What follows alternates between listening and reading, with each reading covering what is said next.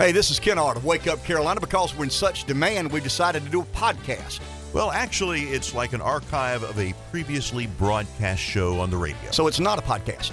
Well, it is presented as a podcast. So invite people to join us for whatever it is you just said they can join us for. That's right. Enjoy, and it starts now. Good morning. Welcome to Wake Up Carolina. 843 661 0937 is our number. Good morning, Royal Rev of Radio. Good morning. But I am a Georgia Bulldog today because at about 3.30 this afternoon, I'm leaving the friendly confines of the PD, heading down to Colleton County, the Walterboro area, to um, go to a, uh, a political fundraiser. I've not gone to a political fundraiser oh. in a long, long that's time. Today. Yeah, that's okay. today. Herschel Walker cool. will be in Walterboro, um, the guest of George Rogers. now, I can't imagine what George offers to this debate. Um, I'd love to see George and Herschel kind of set a table up uh, because they're having a little VIP session before the fundraiser. And um and, and the invite actually says, you know, Georgia senatorial candidate Herschel Walker is um please join Georgia senatorial Republican candidate Herschel Walker um, as he's joined by special guest George Rogers. I'm going like, well, what does George know? I mean, George doesn't have any interest in politics at all. I mean, we've gotten to know George over the years, pre-COVID. Right from the uh, the rival show we do at the end of uh at the end of football but, but this season. is where Clemson, friends Carolina and week. loyalty come I would in, imagine right? fellow yeah. Heisman Trophy winners. Yeah. And George has told me off the uh, off the air that he and Herschel go together a lot. Uh, that, that they'll meet in Charlotte or Atlanta, and they'll fly to New York to do some of these Heisman commercials. Um, I mean, I, I, just love to be a fly on the wall when George and Herschel are flying together to um to New York City to do some of these. Because uh, the first thing George told me is, is hilarious when he says it. He says they don't pay you anything. They'll buy you a ticket and they'll put you up in a room, and they don't pay you anything to do that. I mean, all he's thinking about is how you know how am I getting paid? Right. Am I am I getting paid? But uh, yeah, I'm excited about that because uh, I'm a big Herschel Walker fan. You've heard me say mm. over the airwaves that I think Herschel Walker is the greatest college football player I've ever seen in my life. That includes Tim Tebow. That includes um, you know the, the the guys from Alabama recently or Trevor Lawrence at Clemson who are all distinguished and elite college football players or former college football players now. But Herschel's the best I've ever seen. Uh, Bo Jackson would probably be the second best I've ever seen. George would be on that list, but I think George would agree that um, there's something unique about Herschel. You know, George was a really, really, really good college running back. Now, let me say that again. George was a great college running back and a really good pro for a brief period of time. Um, college, I mean, the NFL running backs don't last long anyway the life shelf of a NFL running back is uh, what five and a half years for. I mean, I'm talking about the good ones. The the the, the life expectancy is probably a year and a half for those that get cut, don't make it, get injured. But I mean, if you have a decent run in the NFL as a running back, you probably pay or play six years or so. Um, I think George played nine or ten years, and he was highly productive in the first five or six years. And then you just give out a gas. I mean, you just your knees are beat up, your hands are beat up, your arms are beat up. But um, and I would imagine Herschel would be the same. But I, I'm telling you, Rev, as recently as 60 days ago, I saw Herschel giving a speech somewhere. Cat looks like he could play today. I mean, he really does. He looks like he could play he's in solid. Athens. But solid oh, I mean, he's he is the first freakish athlete. I mean, we use the, the terminology freak. You know, Jadeveon Clowney was a freakish athlete. Um, Jevon Kearse was a freakish athlete. Randy Moss was a freakish athlete. I've never seen anybody as freakishly athletic as Herschel Walker. 6'2, 225 or 30 pounds, um, ran as an alternate on the U.S. Olympic team. I mean, imagine that.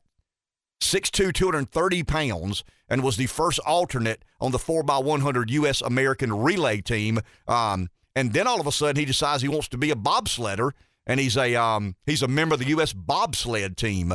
Now, now, the the distinguishing factor of Herschel's career. You ready for this? He didn't sign with the NFL. He signed with the New Jersey Generals out of um, out of college, and Donald Trump was the owner, and that's how they created this this friendship. So Herschel's always had an interest in what makes the world go around.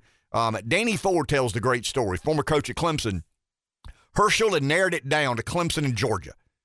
I mean, Danny knew. I mean, I've heard Ford say D- Danny knew that Herschel was going to be wherever he went was probably going to win a national championship. Went to Georgia, they won a national championship. Um, so Ford knew how special Walker was going to be. Herschel told Danny one day that he was probably going to Georgia or join the Army. You know, he said, Coach, you've been kind to me. You've been gracious to me. Um, Clemson has been nothing but, you know, sincere and honest and dedicated in the way they recruit me.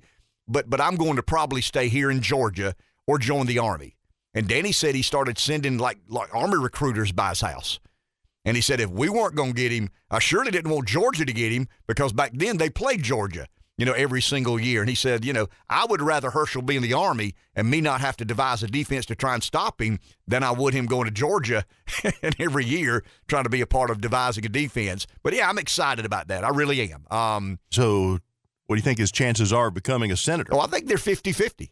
I absolutely do. He's going to win the Republican primary. And and there's some uh, there, there's some intrinsic loyalty there. I mean, Herschel Walker is an icon in Georgia, and, and I'm telling you, when you listen to Herschel speak, I mean, the, the grammar's not perfect, and the sometimes the execution is not perfect. By that I mean he's not as polished as we're accustomed. He will not be mistaken for Ted Cruz, but he's a very authentic, sincere man who is appears to be unbelievably comfortable in his own skin. I mean, imagine this: Herschel's had some issues. I mean, he's fought some mental illness and depression over the years. Herschel signs up to run for office. He knows that's going to be fair game. So he's going to have to address some of these um some of these personal issues that he's dealt with over the years. And I think it takes enormous courage and conviction. There's a better word. I think it takes enormous conviction to say, look, I know I've got some skeletons in my closet.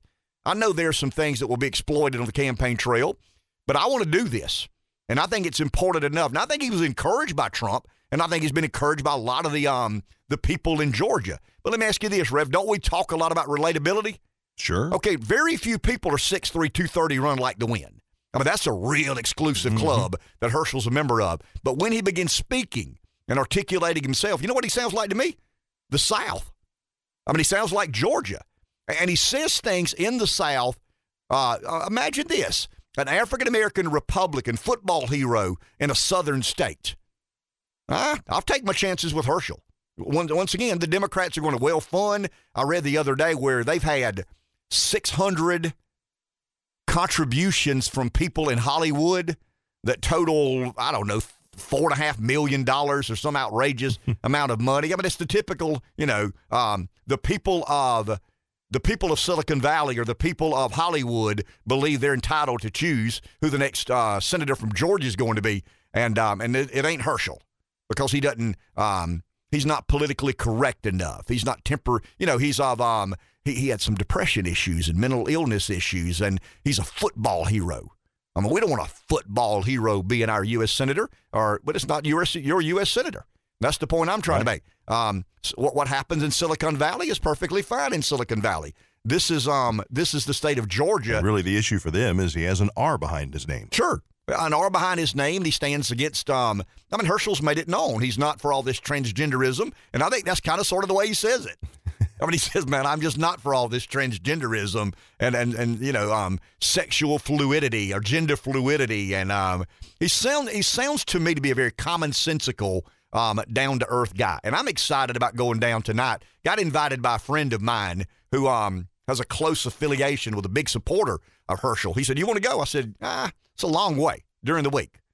Um, but but I thought about it, and yeah, I, I want to go support Herschel. And um, my name may show up on a contribution list here hmm. for uh for hopeful or or, or senator to be Herschel Walker. Let's go to the phone. Here's David in the PD. Hey, David.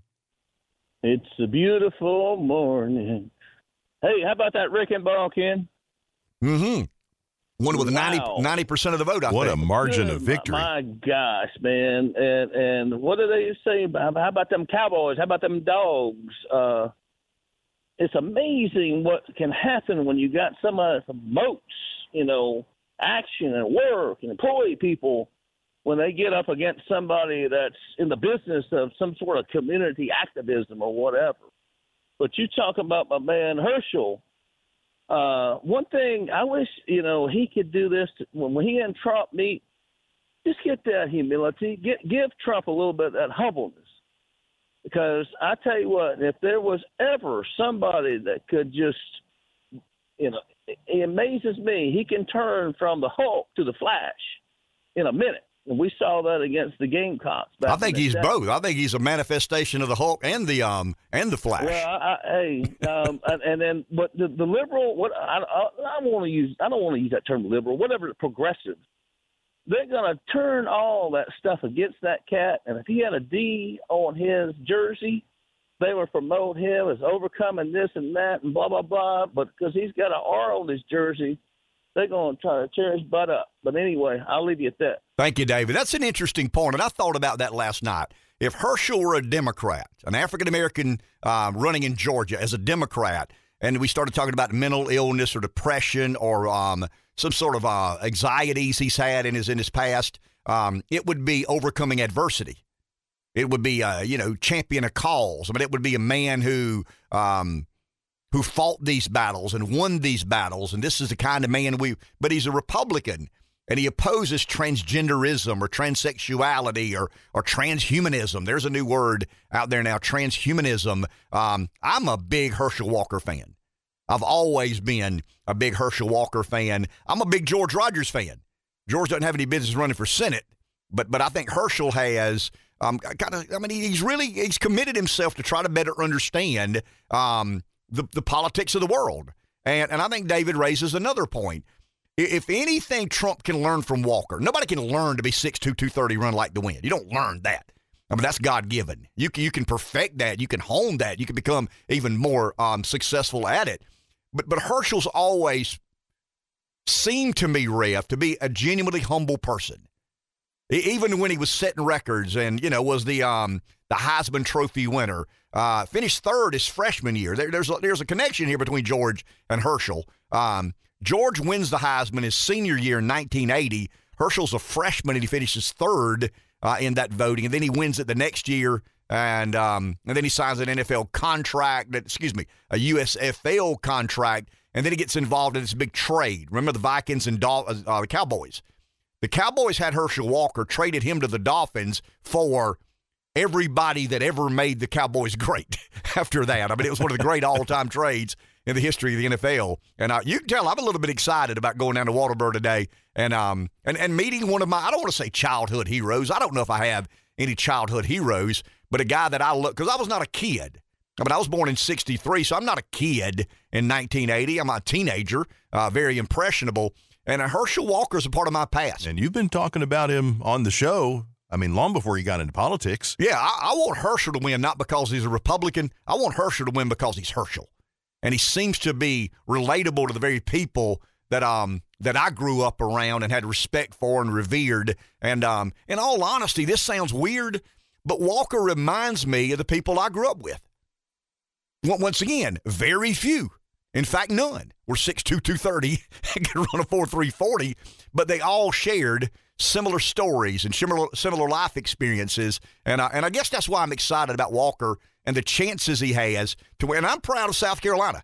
I mean, I'm proud of George. I'm proud of our neighboring state. You know, the Palmetto State says, yeah, let's invite Herschel over to our state and raise him some money and send him off on his way. I don't have any idea how many people will be there, that there will be some gawkers, there will be some hangers on, that there'll be some folks who don't have any interest in politics but but they remember Herschel Walker from their youth as a football hero, a nemesis to the Gamecocks and Tigers for that matter. Now, now Clemson fans will tell you this. I've heard this all my life. You know what Herschel Walker and George Rogers have in common? Neither scored a touchdown against their beloved Tigers. And that's kind of a feather in their cap. I mean, to be honest with you, two Heisman Trophy candidates, excuse me, two Heisman Trophy winners, two of the um, the all-time great college running backs from our neck of the woods, um, and neither scored a touchdown against a Clemson fan, excuse me, against Clemson, and you can't talk with a Clemson fan more than about 20 minutes and bring up the name Herschel or George.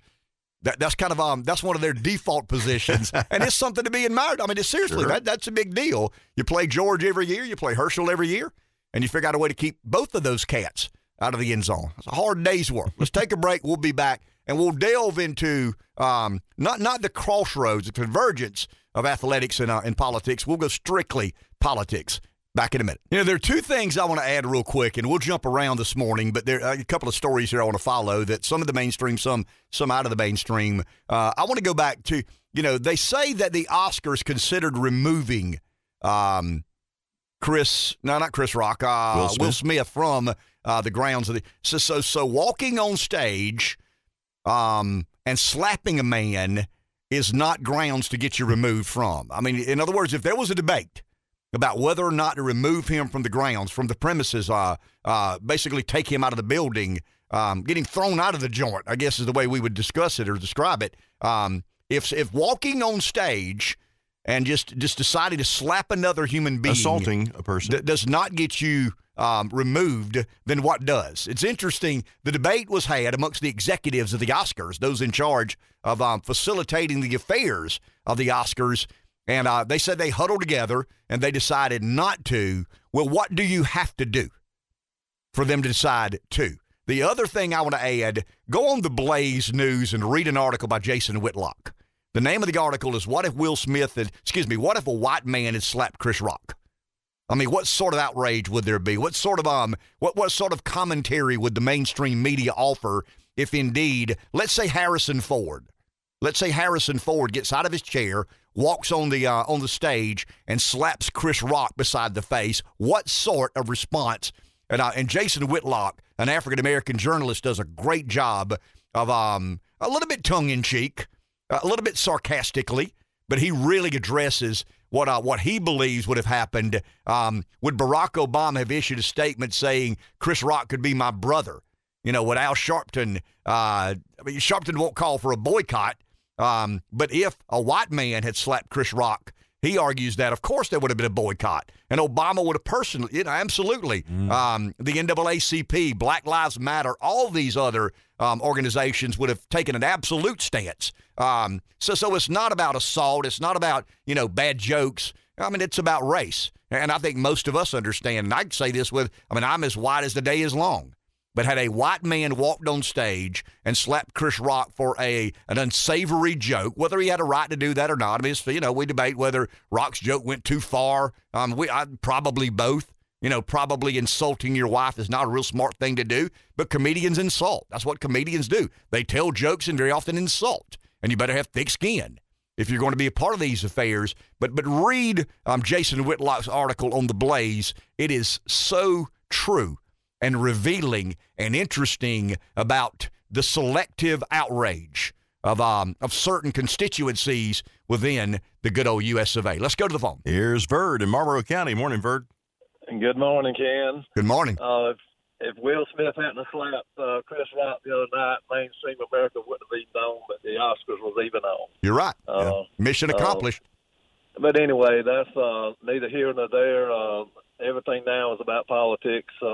The books close today at 12 noon uh, statewide, and we'll have our candidates for the June pri- June 14th primary and the November 8th general election. And looks like we're going to have a lot of candidates to choose from. It seems like uh, I think the governor's race has got like 10 different people running. But uh, it's going to be an interesting uh, few months, and uh, of course, our goal as a state Republican Party is to get everybody to vote straight Republican, and that's going to be our goal. The last two election cycles, we have beat the Democrats twice and beat them by over 15 percent. I think uh, in 2020, something that we had never done before, and that's going to be the big uh, in, influx for us to do in uh, November is to get everybody to mark straight Republican ballot. Verd, what are some races that we need to be paying close attention to? I mean, obviously the Tom Rice Russell Fry race will get a lot of our attention, and we're going to make an announcement here. I think we can make the announcement if I'm not mistaken, Rev. Maybe we can't. I think you guys are almost ready to make to make that announcement. Uh, we're going to participate in a debate between um, the candidates for the seventh congressional district. Um, some of us know about the Katie Arrington Nancy Mace race. Um, are there other races out there that we need to be aware of? Well, if I was retired, I would have probably jumped in that District 55 race uh, since it takes up my whole town now, 1,334 voters, which is probably a 70 or 80 percent Republican block.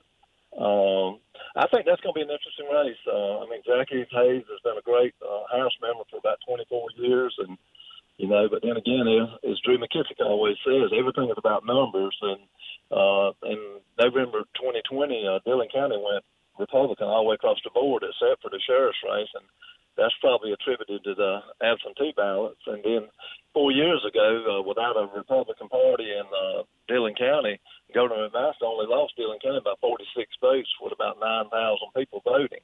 So uh, I think they have uh, two two Republicans. Uh, Tracy Pelt uh, ran last time for sheriff. He's in it on the Republican side. I think a detective from uh, the Florence Airport. Uh, you got an independent in that race, and then you got a uh, Campbell. I think just ran against Jackie before. So that that's going to be an interesting race. You know, if uh, there's a huge uh, if there's a huge Republican turnout, which I think there's going to be in November because of what's going on around the country with uh, Biden and the Democrats, I, I think Jackie is probably going to be in a race for his life.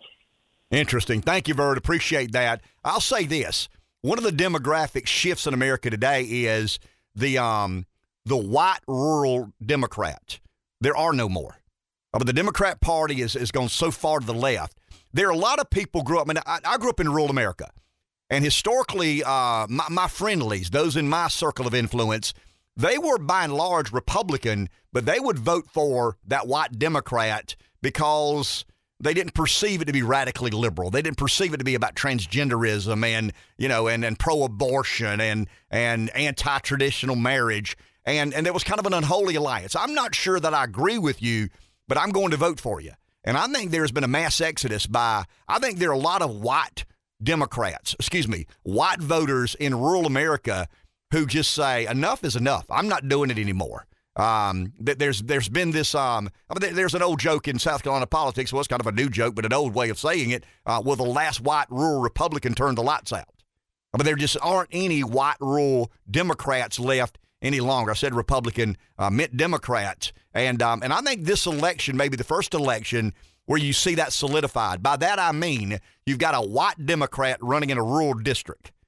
And the whites have always voted for that white Democrat because uh, he's one of us. He goes to church with us. I don't know that they will this time. I really don't believe they will. And that's going to make it even more complicated for white Democrat office holders to maintain their office. And I guess to some degree, that's what Verd's talking about with Jackie Hayes. And there's some examples of that in our part of the country. Um, Roger Kirby comes to mind. Roger's a, um, a Democrat from Lake City that historically has depended on kind of a you know the the white rural voter who doesn't believe he has another choice, and the African American who have historically voted for um, you know the Democrat. Well, all of a sudden you got a white Democrat running against an African American Democrat, and the African Americans historically had voted for that African American Democrat. And I just think the white rural voter is going to take a pass on the Democrat Party. Could be wrong. I mean, we'll find out in due time.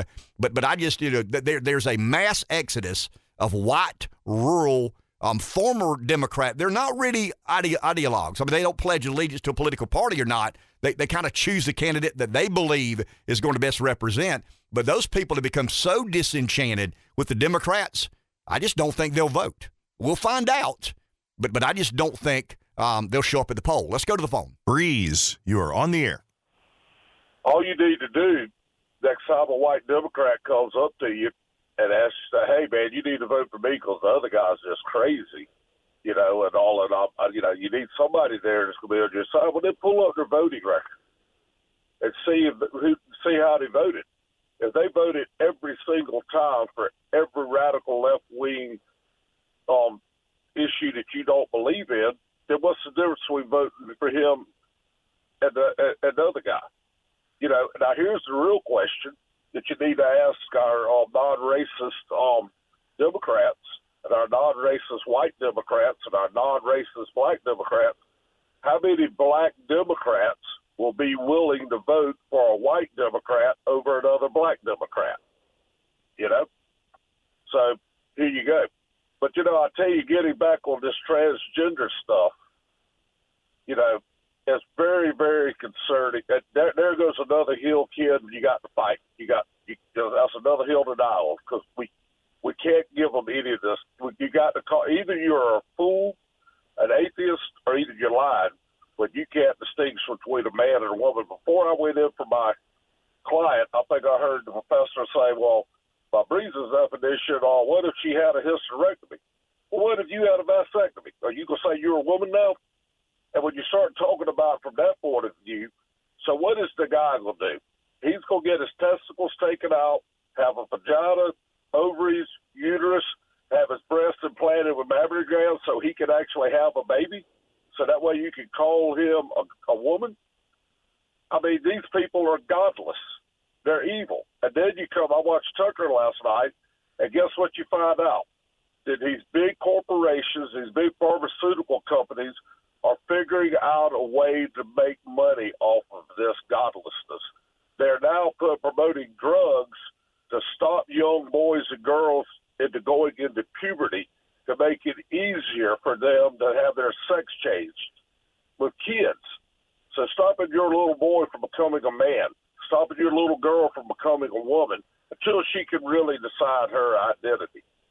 Man, let me tell you something, son. If you don't see the evil in this, you know, and I'll tell you another thing. I, you know, I, I passed before trying to be nice. Do you really want to spend whatever it costs to send a kid to college to have a, have a professor telling your child that kind of crap, or having your your your preschool teacher or your first grade teacher telling your daughter or your son that kind of crap? Son, I tell you what, if we don't call these people out and we just sit there like a days to let this go, man, as, as, as, as a lot of this is our fault for letting it happen go this far, it's time to stop it, brother. Time to stop it. Thank you, Breeze. Appreciate that. You know, and going to that point, I think Breeze makes a very valid point. He always does. He has a colorful way of expressing himself. But Breeze is, um, I mean, Breeze reads. I mean, Breeze and I talk occasionally about other other sorts of things. Um, yeah, I, I, think there's a fair debate to be had about what the highest marginal tax rate in America should be. I think there's a fair debate what the military budget should or should not be. Um, I don't think that's godlessness. I mean, I think that's fundamental disagreement. Um, I think the the you know the cheaper the marginal rate, the better the economy is, the more empowered the people are, uh, the more limited the government is. That's my that's my philosophy. That's my ideology. That's that's what I believe in. Um, but I'll address your concerns legitimately if you can argue honestly and with credibility uh, uh, an opposite point of view. Ken, here's why the tax rate doesn't need to be 20%, but rather 33 or 4%. Now, I disagree with that.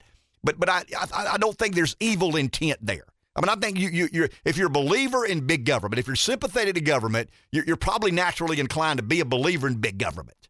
Well, if you want big government, guess what you need? You need more and more money. So you can print money or you can confiscate money from the private sector. But but when you start defending, you know, um, late term abortion, gender neutrality, allowing a kid eight years old to enter a medical contract um, allowing a parent to prescribe or a doctor to prescribe a drug that an American pharmaceutical company manufactures that slows down the natural process of puberty and adolescence, I think that's godless. I mean, I do. I don't think raising taxes is godless.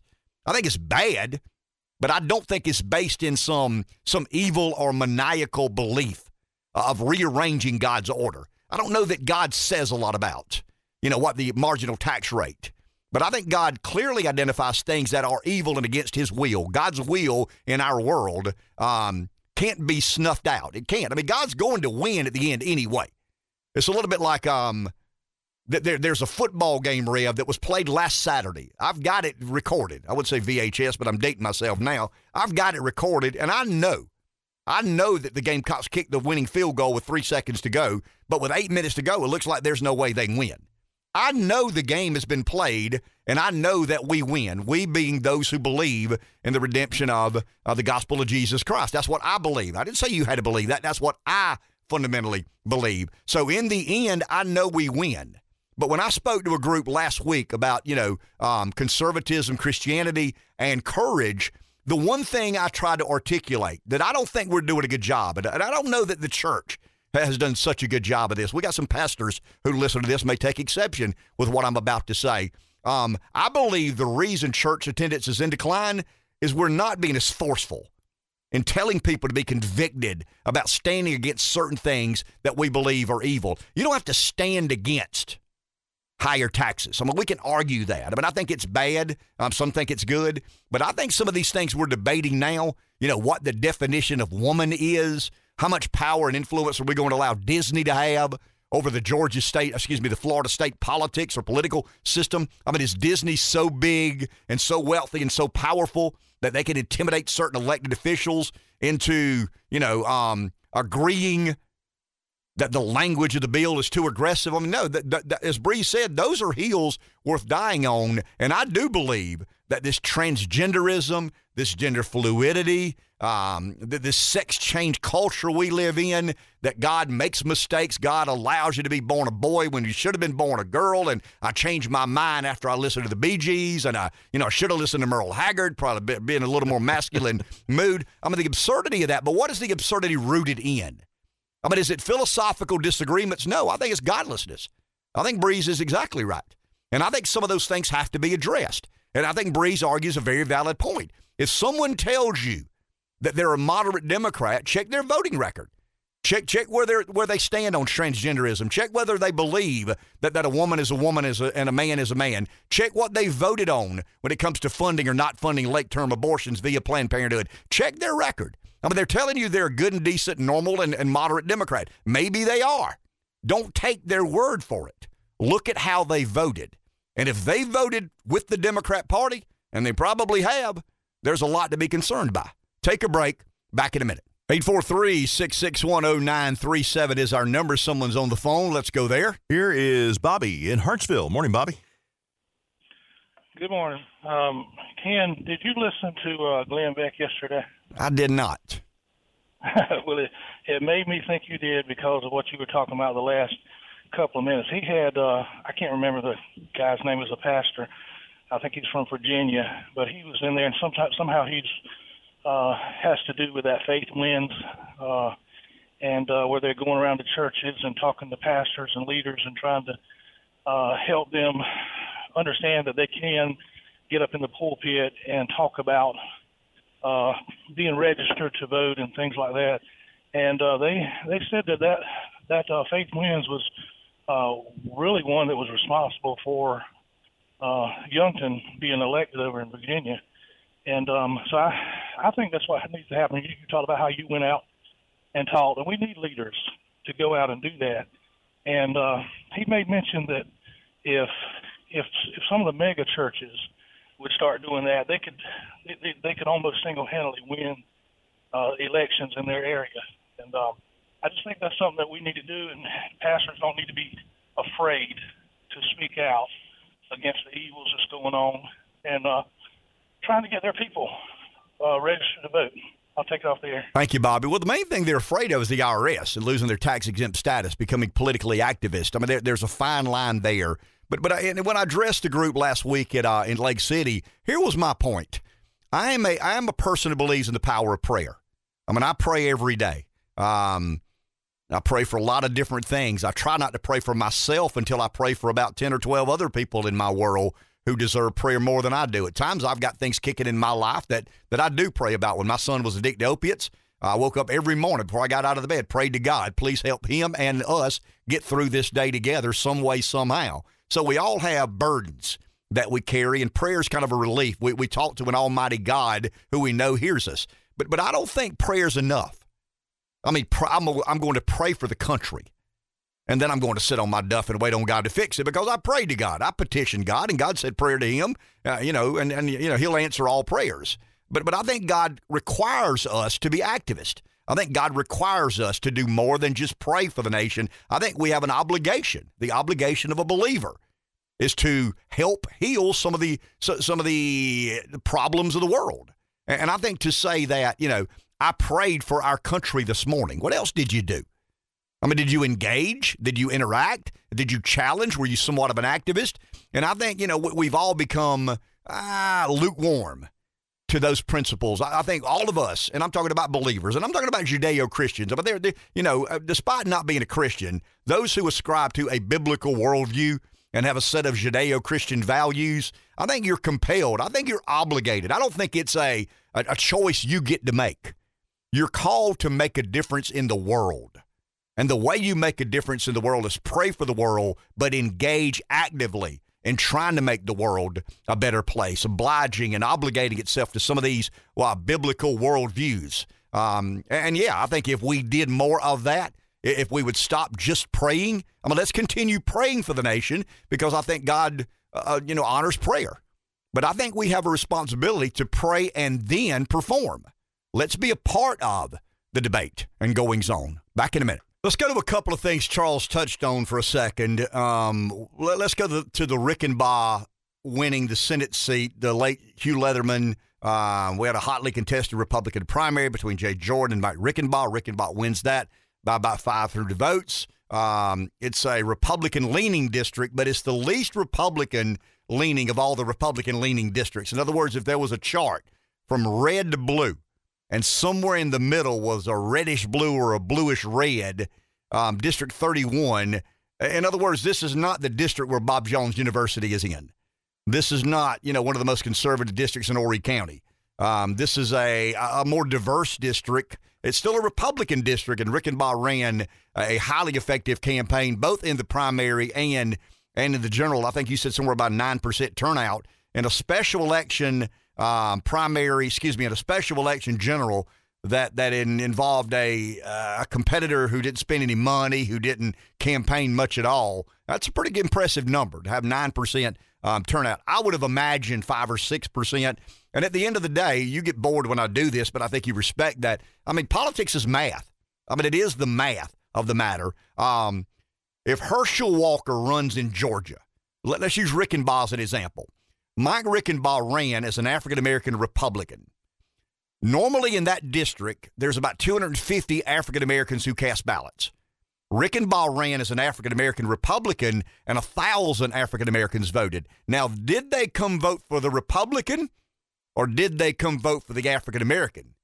In other words, if a African American Democrat were running against Mike Reichenbach, where would the African Americans have lined up? So there's no question that outreach worked. It was effective in going and finding African Americans who you believe would be inclined to vote for someone who looks like them. I mean, we're, we're all guilty of that to some degree. Um, you know, I like Herschel because he's a Southerner and he's a football hero. That's not a good reason to say I want you to be a senator, but but it's good enough for me. I mean, th- th- these affinities we have, the, these adorations that we express, very much influence how we vote. But when you look at what Reichenbach did, um, once again, normally in that Senate race, because I've looked at the numbers, um, I'll give an example. Jay Jordan got more votes than Leatherman ever got and lost by 500 votes. So Reichenbach was highly effective in engaging an audience that don't normally vote in Republican primaries and convincing them it's worth your time. Now, now once again, where do we go from here? What, if an African American Democrat runs? Where do the African Americans align? So it's a little bit, I mean, you can ask this question. If you are a Reichenbach detractor, you know what you can say? He convinced Democrats to help him win the Republican primary. Or you can say, if you're if you're a, a Reichenbach supporter, you would say Reichenbach enlarged the, the, the I mean he made the tent bigger. He engaged an audience that we historically have said just won't vote Republican. So so where do we go from here? I got three words. I don't know. I don't have any idea what the answer to that is. Uh, those African Americans historically have not voted in that Republican primary until an African American ran. Will they go vote for a white Republican if an African American Democrat is running? Nobody knows the answer to that. You don't know. I don't know. Political scientists from sea to shining sea don't know that. But it is a political reality that, that for, for Republicans, here's the strategy in Georgia, and it's really everywhere in the South. The way Democrats win is to get 30% of the white vote and get the African Americans to turn out where they comprise 30% of the electorate. It's kind of a 30 30. I mean, we used to call it the 30 30 club. Remember, Jose Canseco was in the 40 40 club, 40 home runs, 40 stolen bases. Um, I think that's a very exclusive club. There, there, there aren't a lot of people in the 30 30 club, 30 home runs and 30 stolen bases. But in politics down south, because there's a heavy African American population, um, you get to Connecticut, you don't worry about the African American vote. Just doesn't much matter. Um, the white Democrat is how you win that. But the 30 30 rule down south is um, 30% of the white vote. If I'm run, if I'm a Democrat running in the South, I've got to figure out a way to get 30% of the white vote and get enough African Americans or energize the African Americans so they turn out large enough, uh, in large enough numbers to comprise 30% of the vote. That's the 30 30 rule down south. It doesn't apply in other states that don't have um, a lot of African American vote. But um, but Reichenbach did that. I mean, Reichenbach, I mean, obviously got 30% of the white vote. I would argue he got, I mean, in the, in the general, he probably got 99% of the white vote. Uh, Have you ever seen a, a margin as big as that margin? It's I've about seen nine- some- I mean, 90%. yeah, Wyoming. I mean, when someone runs as a Republican in Wyoming against a Democrat, they win um, 90-10. When I was That's running, impressive, when I was running for lieutenant governor, I remember Katon Dawson. He's the former chair of the party. We were talking about spreads and margins and you know the, the margin of victory, and we knew our polling data and and and Cato. I mean, um, excuse me, um, uh, Katon. I mean, talking about our friend Cato. Katon said, um, "This ain't Wyoming." I mean, nobody beats anybody by 30 percentage points. Now, you can do that when one candidate spends a lot of money and he runs a very aggressive campaign, high name ID. Um, I mean, there, there were a lot of things to be optimistic about Mike Reichenbach. I'll tell you this, Rev, I'll level. I mean, you know, I was a Jay Jordan supporter. I made that publicly known. Some got offended by that and felt that was not my role. Well, I mean, to me, I would have been more irresponsible to be a Jordan supporter and not ex- uh, not disclose that over the air. So I'd picked a horse in this race, but I knew. I mean, in some of the uh, private conversations with the Jordan campaign, I knew that it was going to be a struggle. I mean, I, I just knew it. I mean, I, I knew where the numbers were. I knew what the dynamics were, and I knew. And I'm going to give Reichenbach a lot of credit. Now, where do we go from here? I don't know. But Mike was able to to reach out to African Americans who historically, and the numbers are what the numbers are. I think the all-time high in African American turnout in the Republican primary is somewhere in the neighborhood of 250 or 60. And there were a thousand African Americans who cast ballots. Now, now, once again, if you're a Reichenbach detractor, you know what you argue? You know what you argue. You say, well, he convinced Democrats to vote in the Republican primary, so we've got kind of a Democrat running, you know, as our senator. Or you can say he engaged African Americans where they are, convinced them that the Republican values and principles are more in line with their values and principles. And I would encourage us to go down that road because we know how stale, pale, and male we are, and we can't be that forever. We just simply cannot close ranks, um, shut down, and say, hey, we love this part of the way it is. And if we lose elections, we'll lose them our way. I think that's an absurd argument to make. And I think Mike Reichenbach is important for the GOP in South Carolina. Tim Scott is important for the GOP in South Carolina. Um, we need more minority representation within the Grand Ole Party. And in a weird way, as much as I tried to um, convince some of our listeners that Jay Jordan was the better choice, uh, I think we're in a very intriguing moment in the Republican Party in the state of South Carolina. And Herschel Walker is going to live that same life. I mean, think about it. Herschel's going to now. Now Herschel. Well, I mean, Mike was a celebrity. He sold cars on television. He and his wife and family. Many of you watched his family grow up over the airwaves. Herschel's a celebrity in Georgia. I mean, he's a football hero. But but if if if the guy running against Walker is it Ossoff or is it Warnock? It's one or the other. I can't remember I which one I it don't is. remember. But it's Ossoff. I mean, that'll, that'll be a little bit different because Warnock's an African American. Ossoff, Jon Ossoff, is a uh, is a white guy. But but if the Democrat in Georgia can get thirty percent of the white vote and energize African Americans to turn out and and comprise thirty percent of the vote, guess what happens to Herschel Walker? He probably loses. But if those numbers are 28 and 27, 26 and 25, Walker wins.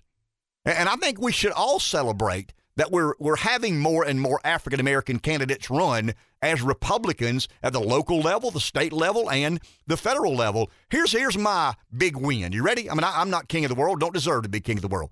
But if I were, I'd love to see an African American mayor run as a Republican, an African American city council member run as a Republican, an African American county council member run as a Republican. That's no that we know we've shifted. I mean, that's a paradigm shift. That's a um.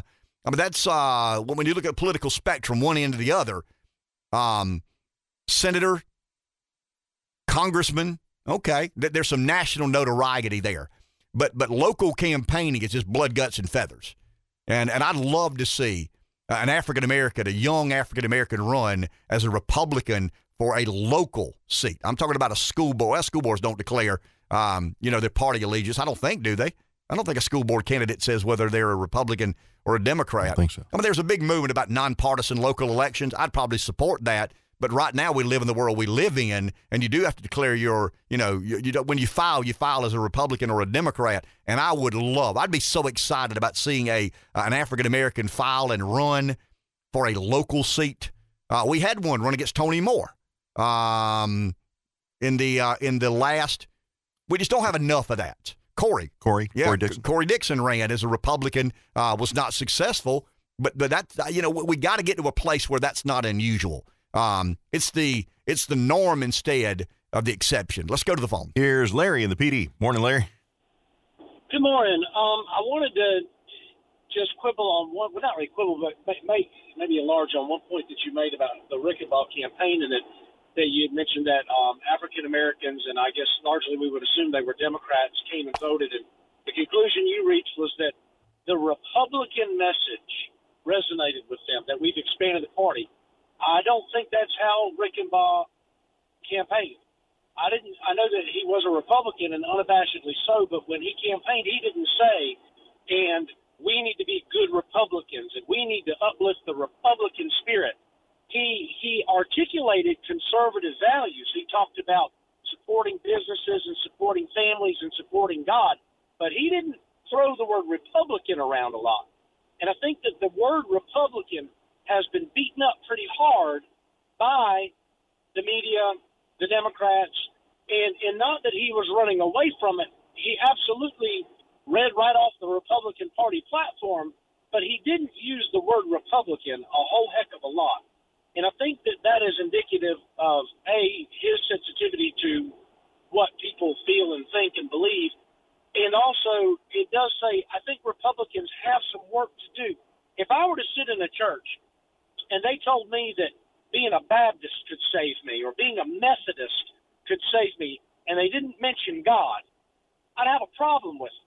And I think we have a lot of Republicans like that. They love the Republican Party, but they don't really love its platform, or they don't adopt and embrace its platform. And then we get these folks elected, and they go to wherever they go, and they don't live out our principles. And I think that what made him successful was that he campaigned on those principles. He didn't say, come be a good Baptist. He said, follow these principles with me. This is what I support. And I think Republicans need to work on that. I think they have an identity in their party instead of having an identity in their principles. And that's why we keep getting betrayed, so to speak, after the election. So I, I think that this that's the trend we need to pay attention to as much as reaching across and, and, and speaking to other constituencies. I think when you espouse those true conservative ideas, you find that there are plenty of Democrats who still believe in those things but if you go by branding, you're going to lose. Well said. Thank you, Larry. Appreciate that. My buddy Robert Cahaly would say it this way For every dollar you send to Washington in the name of conservatism, the Republican Party believes they're entitled to 30% of it.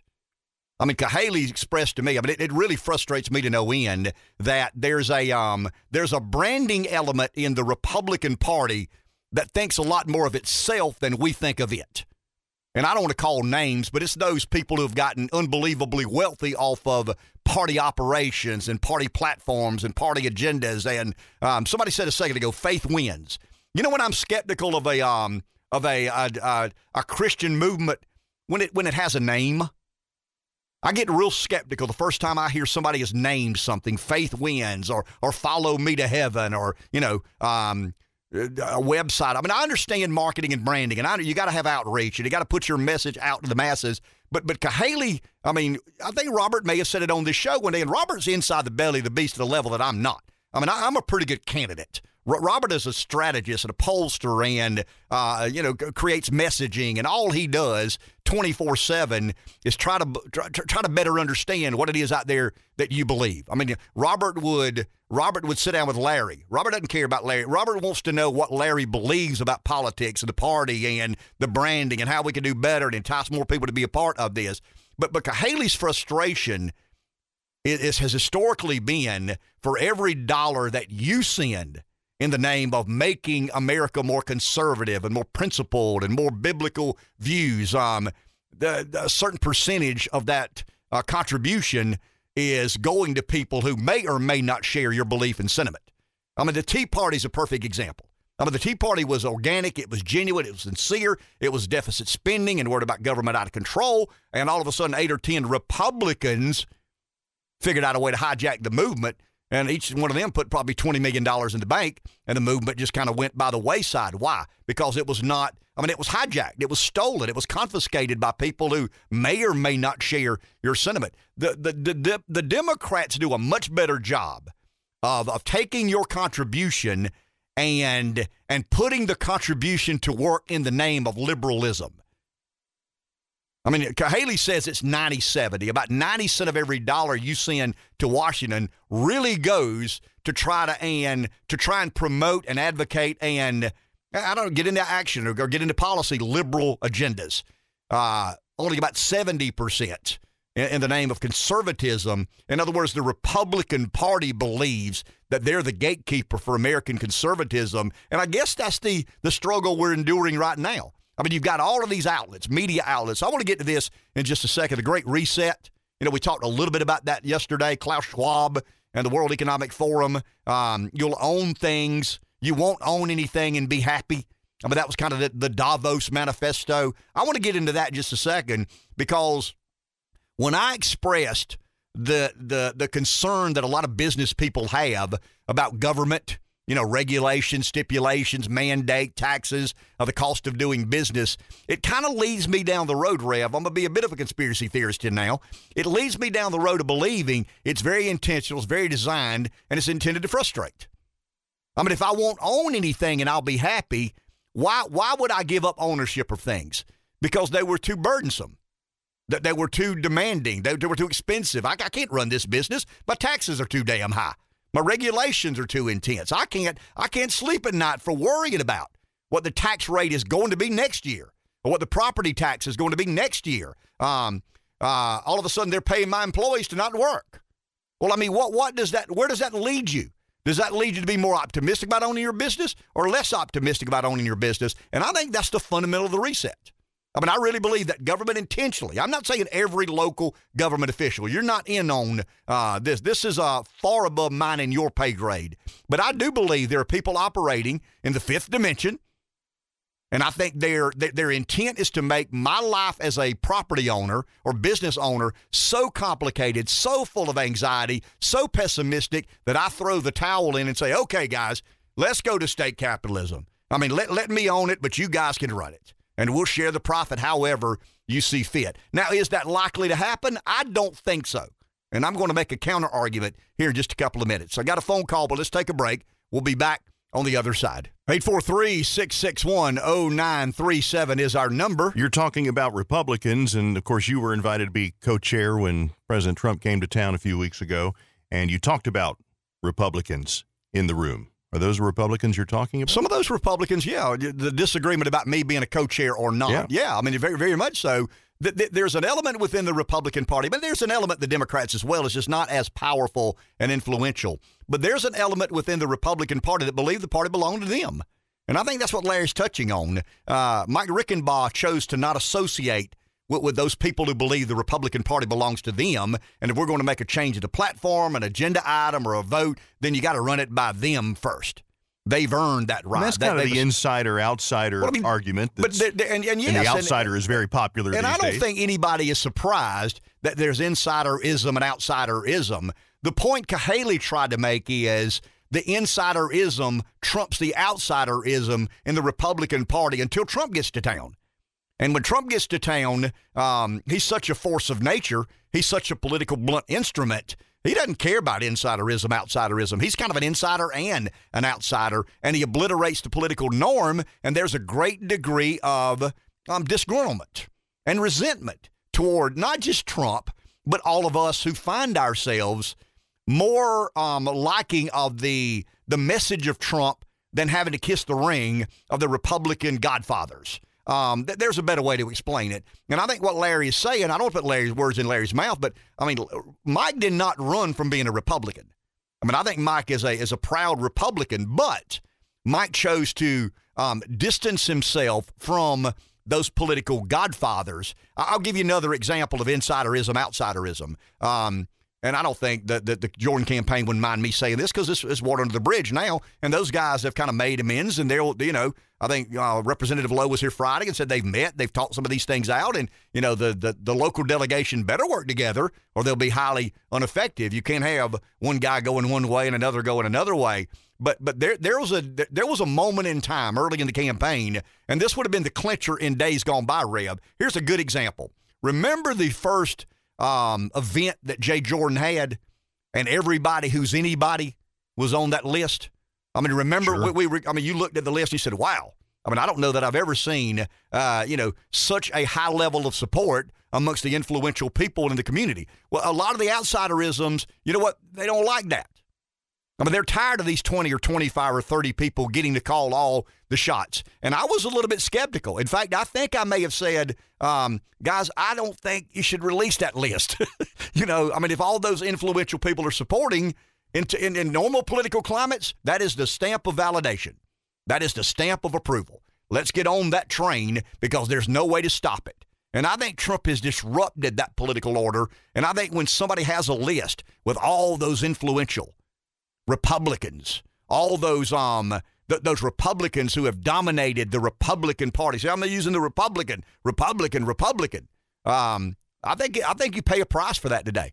I think Reichenbach portrayed himself. I mean, what was the first ad Mike ran? I'm an outsider and I'm a business guy. I mean, that, that, that is gold right now. I mean, I'm an outsider and I'm a business guy. That is gold. Why did um, why did the disagreement happen within the state party when I was asked to be a co-chair? Nobody in the GOP asked me to be a co-chair. You know who asked me? Save America. The Trump crowd were the ones that wanted me on the team. The state GOP won't no, no part of me. Why? They don't think they tell me what to do and where to go and how to line up. And some of these um, some of these historical Republicans who pledge allegiance to the Republican Party, um, that they just they kind of want to control this. So so when Trump comes to town, this has so little to do with the Republican Party and, and all about save America and make America great again and and uh, you know conservative populism and nationalism and all that. And the Republican Party's trying to find its place here. It's almost like I I know that they've lost so much influence, and one of these days they'll realize it. But right now, I mean, they're fighting tooth and nail to convince you that the reason Trump won is because he was a Republican. I'm here to convince you the reason Trump won is he was an outsider, period. And I think Mike did a good job of establishing himself as an outsider, and there was no way Jordan could. I mean, there, there was no way Jay Jordan could say, vote for me, I'm the outsider. Um, outsider, insider, historically, give me the insider. May not like it, but he's going to win. Today, nah, give me the outsider. Let's go to the phone. Here's Brian in Paxville. Good morning, Brian. Good morning, y'all. I've waited so long about it and I forgot what I was going to say. but um, uh, what I what I was going to ask Ken and, and you two, uh, we see these uh, former Democrats, and I use that term loosely, uh, turning to the Republican Party, um, changing parties.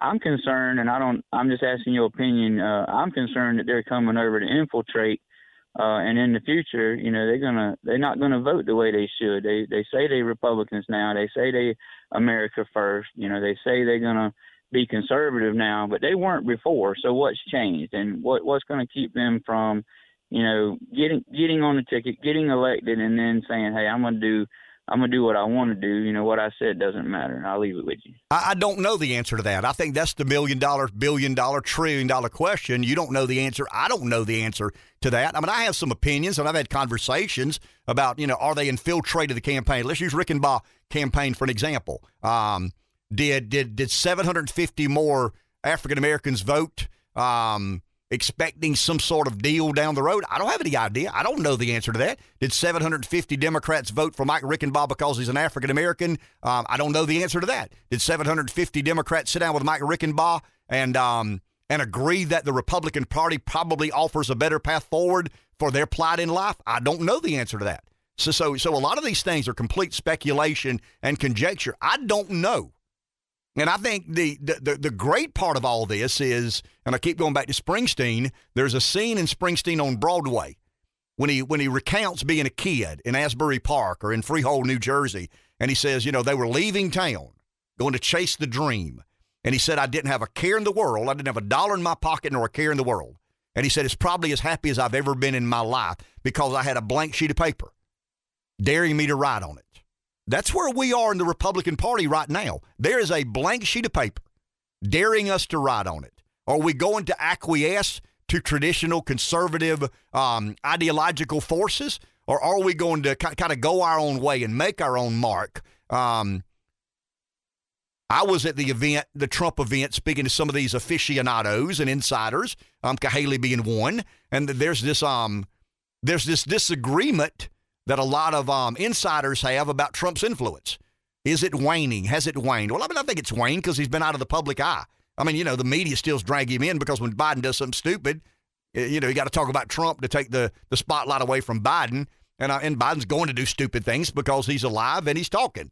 And anytime Biden's alive and talking, he there's a good chance he's going to say or do something that doesn't make any sense. So you bring Trump up to kind of you know sidetrack the attention and and get you paying closer attention to Biden or excuse me to Trump than Biden. But um but but we we have this opportunity now. All it is is a political opportunity. Charles was talking a second ago. Barbara Arthur. I mean, I think Barbara has expressed herself in a very aggressive fashion that resonates with a certain element within the Republican Party um, there's still historical dynamics that, that are unavoidable and escapable. 53% of the vote is still in Horry County. I mean, that, that's just a reality. You, you can be as, as great a candidate. I, I'll give an example. When, when I was confronted about whether or not, in other words, a, a, a group representing Trump interest um, asked me to come to the beach. I've told this story. I rode to the beach. We sat down, and um, and they were looking for an inland candidate who had some name ID and had kind of been around the block. Well, that kind of, I mean, that's me. You know, I've, I'm an inland candidate. I've, I've, held office before and I've been around the block. I kind of know the way the game is played. We sit down for about an hour and a half, and, out of that comes a, a question I pose to them. Are y'all asking me what is too much Trump and what is not enough Trump? Uh, to some degree, we are. So we kind of we we bantered about on that for for a while. But but then I, I made the comment. I said, okay, let, let's say that I run and I win. Let, let's say that your organization and Save America and Trump comes and does for me just what he did for Russell Fry. Um, I'm the chosen one. I'm the guy that Trump decided to endorse, and he's got my back. And uh, along with that comes the the support of the Trump universe and Save America Super PAC and uh, all the advantages within. What happens in two years when an inland candidate runs against somebody from Horry County who didn't vote to impeach Donald Trump? I just think you're left hanging there. So, so this is the election that decides the next congressman, but I don't know that it decides. In other words, if Barbara Arthur can sneak up on everybody and shock the world and come from nowhere, and I don't want to give the lady credit. I see signs everywhere. I'm talking about Horry County. I'm talking about Georgetown County. I'm talking about Florence County, Darlington County. Everywhere you go, you run into a Barbara Arthur sign or a billboard. Now, she's not up on television because that costs a lot of money. And I don't think she's raised in money necessary to put her message out in broadcasting. She's been a guest on this show twice. She'll always be a guest. And she generates show. a response from sure. our listeners. You better believe it. I mean, she she would be a candidate that has, uh, you know, a voice of outsiderism and anti-communism and a couple of other ingredients there. I just don't see a way she wins. I mean, I think her her support is intense, but I think her support is very limited. That's just my opinion. I could be proven as wrong as the day is long. Dr. Garrett Barton a physician from Chesterfield. Um, sat in the studio and, and we've talked a couple of times, and I think he's as fine a man as there is on this planet. I think he's a competent man. He's a, he's an educated man. He's a um, he's a caring and giving and considering man. I just don't see a way you get there. I, uh, Ken Richardson, school district uh, board chair in Horry County, elected countywide. Um, I just think the Trump endorsement is the game changer. I could be wrong. None, none of this is um is set in stone. I've said a lot of things over the air for 10 years. Some have been right, some have been wrong. Um, I just think this race boils down to an incumbent who has a lot of money and a built in network of support in Horry County against a guy who Trump endorsed. So this is the Trump endorsed candidate who happens to be Russell Fry versus Tom Rice. How does this play out? My concern for an inland candidate, any inland candidate, let's say Barbara Arthur catch lightning in a bottle and wins, or Garrett Barton catch lightning in a bottle and wins. In two years, you know what they're going to do? They're going to run against an Horry County candidate who didn't vote to impeach Donald Trump. And I just don't think the I don't think the lift is worth uh, the effort. Uh, what I say, the juice isn't worth the squeeze. That's kind of the way I looked at it. Let's go to the phone. We have Joe in Hartsville. Good morning, Joe. Yeah, good morning, guys. Mostly, if you follow the money, you can figure out 99% of everything that's going on. You know, you got Romney out there saying Trump would would disband NATO. That, that couldn't be further from the truth. You know, than if you said it's daytime at midnight. What they're afraid of is losing the money that all these NGOs and Trump made them realize what they were doing was to their own peril. They weren't, you know, providing for their own defense. So I think they're starting to realize Trump. There's a lot of truth in Trump, and more and more people realize that if the United States is not number one, who is? And you look to China, and we have to be that big bear against them. And the stronger the United States is, the better the world goes. But when you got people like Romney saying, "No, Trump would disband NATO," that, that's that's horse manure. That's you know, like they can never get rid of the the civil rights movement, no matter how fair, uh, how far we've come, because so much money goes into that. You know, just like Tucker Carlson was talking last night, the transgender, you know, the same-sex marriage. They had a a budget of like twenty million dollars. Once that got passed, they should have disbanded because they did what they wanted. But no, they went on to transgender, and now their budget's over eighty million dollars. But you were talking about property taxes and all this before. You know, it's already started. Biden's budget wants to tax unrealized property gains. You know, capital gains, I mean. Unrealized. Think about that for a minute. You know, your house might be it might be worth three hundred fifty thousand dollars, like my insurance says mine is. But I paid sixteen thousand to have it built. Am I supposed to pay tax on three hundred fifty-five thousand? I'd have to sell everything I got to pay that tax, and so will everybody else. And this is just the start of it. People better wake up and understand that the only way we got to go is Republican. So the rest of these clowns do nothing but lie. And that's a fact of nature. Y'all have a good one. Thank you, Joe. Appreciate that. You know, I've, I've broken this Biden tax plan, the spending, this budget. The fundamental problem with this with this plan that's not going to pass, and I'll get to Romney in a second. But but the proposal is to force some taxpayers to pay an income tax where there is no income. I mean, fundamentally, that that's in, in, in one sentence. I mean, we can go to the percentages and we can go to gyrations and, and political opinions and where the wind's blowing, but but the, the essence of the proposal is that they force an income tax and, and taxpayers to pay that income tax where there is no income. I mean, the absurdity of that, that's the word I used yesterday, the absurdity of that, but the reality of it, that's where that's where the Democrats are. And this is where I begin to go down this conspiracy theorist road. And, and I've read more than you probably care to know on this Great Reset and Klaus Schwab and um, is it the Great Reset or the Great Escape? Uh, I'm glad you said that it's not going to pass because nothing would surprise me these days. Well, it's not going to pass. Okay. The, the Manchin would never vote for this. I mean, you think about it, Rev. I mean, I understand the hundred bi- the, the billionaire tax. I mean, that that's that's demagoguery. I mean, that's all it is. That's demagoguing, uh, and it works politically. You know, the haves have taken advantage of the have-nots to some degree. There, there's there's some credence there. But but the the, the reality is, um, asset values rise and fall. I mean, it always has. You you buy a I mean, from baseball cards to fine art to watches. I mean, I've, I've watched things online about watches. I mean, there are people now, you know, paying twice sticker price for a Rolex because they believe it's going to appreciate in value. But that's an investment that people make. Classic cars. I mean, I, once again, I wrote down on my sheet baseball cards. I mean, there are people buying, you know, investing in baseball cards. That's not income. That's simply not income. And and to to force taxpayers to pay an income tax where there is no income proves to me there is no limit. I mean, there, there, there is no line of demarcation. There is no out of bounds, which how much of your money the Democrats want and believe they're entitled to. Back in a minute. 843 661 0937 is our number. Let's go to the phone. Here's Michael in Florence. Good morning, Michael. Good morning. So, uh, so I'm, I'm listening. You know, a, a few weeks ago, you made some comments about uh, Glenn Beck like he's a uh, conspiracy nut. And ironically, I've only started listening to him because he follows your show.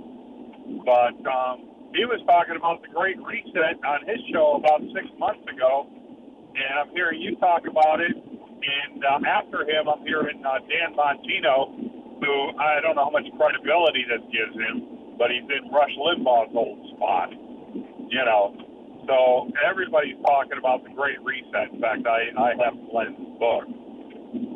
But um, the, the other thing I wanted to comment on is, uh, uh, you know, nothing against Mike. I mean, I, I saw him at the uh, the debate with Wade George, and uh, you know, he seems like a, an upright kind of guy.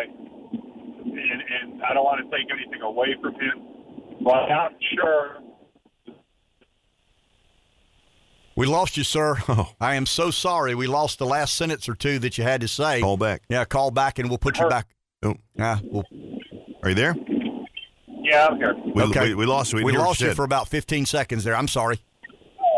I, I was just saying the high gas prices had to have helped Mike Reichenbach. Got you. Thank you, sir. Appreciate that. You know, the only exception I take with Beck, and yeah, let's give Beck credit. I mean, he's the guy that, you know, but I mean, if, if, if every day you come up with a conspiracy theory, and someday you'll be right about, you know, things are conspiracy. But a lot of these guys go to extremes as far as I'm concerned. I don't know what's right or what's wrong. Uh, this is my opinion. I don't believe that the Great Reset, if that's what we want to call it, is part of this conspiracy of global financial elites that want to depopulate the planet. And if they depopulate the planet, um, they can more easily institute one government, one government rule, one government order. Um, that COVID was engineered to kill a bunch of people so we could get to that point and place quicker. Um, I do believe that Klaus Schwab, um, head of the World Economic Forum, is a dangerous man, and I think he has aspirations counterintuitive to America's best interest. I just, I just don't go down the road of the financial elites collaborating one with another with politicians and their desires to depopulate the planet so they can more easily institute this one world order or this um, globalist or this high minded internationalist. That's what we used yesterday. And COVID was to speed up the process. I mean, some believe that. I just can't go that far. That's a lot of coordination as far as I'm concerned. Do we have time for a call or you want to take a break? Uh, I think we can squeeze in a call from Frank in Darlington. Hey, Frank. Hey Ken, how you doing? hey, Frank. Uh, I want to bring up a little something I've been coming up with that's not being covered in the media. When Biden came in and decided to pull us out of Af- Afghanistan, this was not a United States operation. It was uh, a NATO operation. Not only did he abandon Americans in Afghanistan and our allies, our NATO allies at Afghanistan, he snuck out in the middle of the night, pulled our troops out, and abandoned them. Now he's done the same thing in Ukraine. We had an agreement signed with the Budapest Agreement that we would protect their borders if they would willingly give up their nuclear weapons. So we gave them to Russia. Russia was a signatory. We were a signatory. United Kingdom was a signatory. Biden's doing a good job of promising that he's going to deliver these weapons, but just like when he was doing Hunter in the previous administration, Obama's, he's going to hold up the money unless you do what I say do. He's slow walking the arms to Ukraine. He's promising, but they're not getting the arms. And in Turkey yesterday, they uh, decided that they didn't want the United States to protect the Ukrainian I, borders. I read that as well. We got to take a break. I'm sorry. Hard break, top of the hour. Back in a minute. 843 661 0937. Hour number three in store. 843. What's uh, I just said the number. Why don't I say it again? You can't say it I'm enough. trying to read this. I mean, you know, one of What are those you reading? telling. Well, I mean, when when the when the Russian warship advised the the Ukrainian, uh, I don't know, the the the battalion to to put down their arms and they wouldn't be attacked. The the, the Ukrainian said, you know, go blank yourself. And he's receiving some distinguished honor today uh, from the Ukrainian government. Um, that really, I mean, when you think about it, that was very early in this war. And that really set the kind of the tenor. Uh, the Ukrainians were severely outnumbered, outmanned, outmilitaried, um, but didn't roll over. And I think Putin was caught incredibly off guard. And and I may, you know, I mean, the, the option is on the table. And I've read from some of these military leaders, you can't say, well, I don't trust the military leadership until the military leadership says things that you find agreeable. I mean, you still got to be careful about or skeptical or cynical about what uh, their their trustworthiness is or not. But I do believe that when that Russian, excuse me, yeah, when that Russian battalion confronted the Ukrainians and the Ukrainians said, "Go blank yourself," I, I think that had a lot to do with um, the mindset of the Ukrainian military, and um, and I think that probably convinced NATO to react more positively to enforcements, you know, making their way down uh, to Ukraine. By enforcements, I'm not talking about boots on the ground. I'm talking about military armaments making their way out of the hands of the Ukrainians to give them a better chance of being successful. Let's go to the phone. Here's Mike in Darlington. Good morning, Mike. Oh, great show as always. Uh, just a, a, tremendously diverse and uh, uh, interesting uh, broadcast you have just about every day. And uh, but uh, the, a couple of these things, I don't, I don't, I don't think this is really the Biden presidency. I don't know who's running things up there and who's directing him.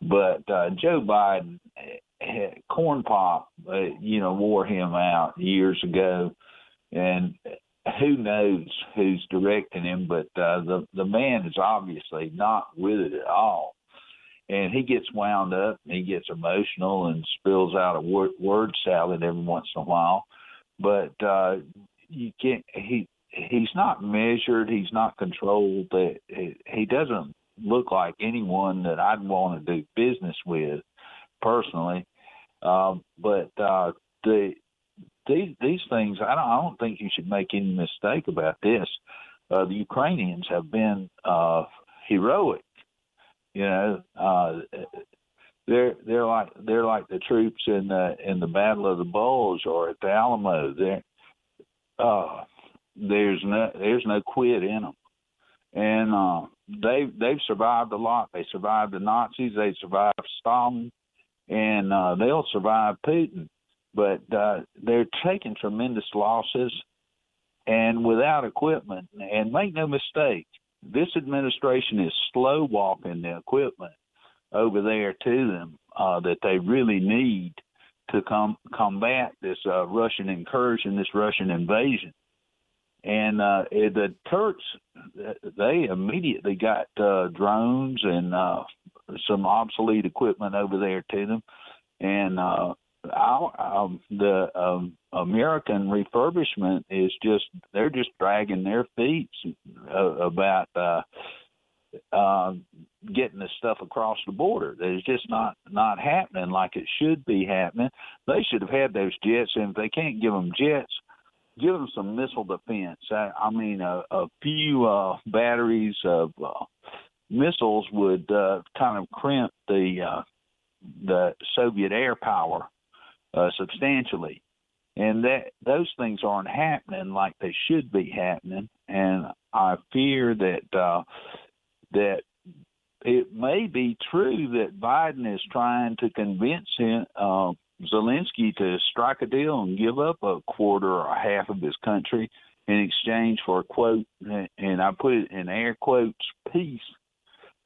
It's not going. It, it's it's not going to happen. I hope, but uh, the, these things uh, you talk about, and on the other issue that I wanted to go, I, second of all, is that um, you you say there's no conspiracy. I don't think there's conspiracy, but I think there's consensus among certain powerful people in the world that uh, that uh, America needs to go down, and if they could get uh, if um, Russia could end up as a vassal state to China, that would be good too.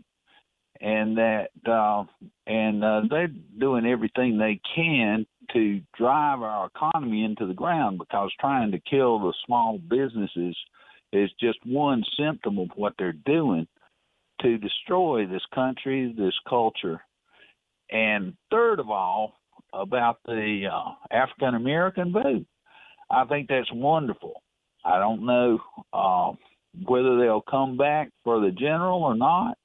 Uh, I don't I don't really know I know the situation there, but I I do know that most African Americans have more in common with with, with uh, uh, conservative causes than they have of the liberal elites that are leading them, and with what uh, our uh, esteemed Congressman uh, Clyburn uh, voices from time to time. Well, and I think Breeze said it. Thank you, Mike. Appreciate it. Breeze said it earlier. You know, pay attention to how they vote.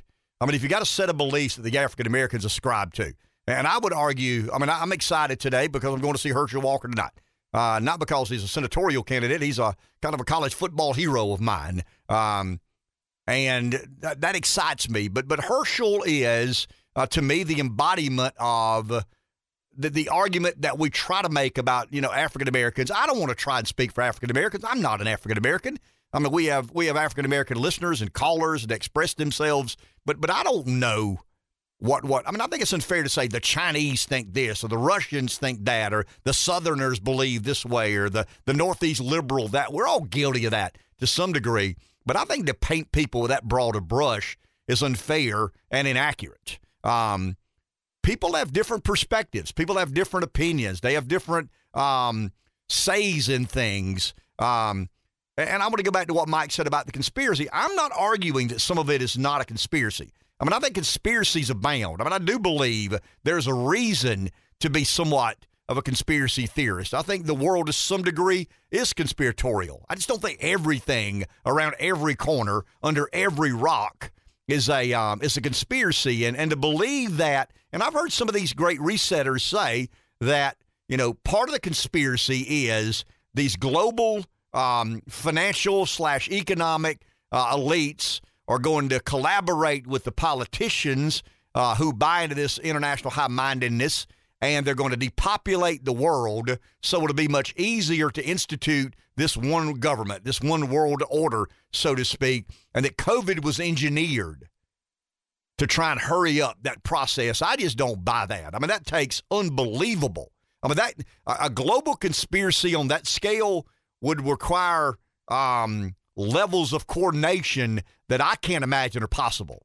Now, Mike said consensus, and I do believe that there's a consensus. Klaus Schwab, um, head of the World Economic Forum, we touched on this a little bit last week. Uh, one of the most troubling things I've ever heard him say is this major economies should see the world as one community and should coordinate the objectives, intensity, and pace of physical and monetary policies as one in the same. I mean, that's when he introduced President Xi at the uh, when he gave the keynote address at the World Economic Forum in January. Let me let me say that again because that, that's a, that's kind of a staggering comment. Most most economies should see the world as one community and should coordinate the objectives, intensity, and pace of physical and monetary policies. Xi said something very similar to that. So there is consensus to some degree um, that that not only China but many, many other countries need to adapt this um this this, this state run um the, the state control of economic activities. And I mean China already does that. I mean China controls the majority of its big businesses and and profitable businesses. Um, the state capitalists in China are in charge of distorting, manipulating very intentionally whatever the economic outcomes are. Schwab also said, um, and this is interesting to me. Um, the tyranny of GDP growth. Got to hang on to that. He's an, he's an economist. He's in his 80s, but he's an economist, and he says the tyranny of GDP growth. I mean, how do you interpret that? I mean, economic activity bad, capitalism bad, the unleashing of human um, uh, human capital to derive certain uh, outcomes and prosperity abounds. I mean, that's bad because we don't control it.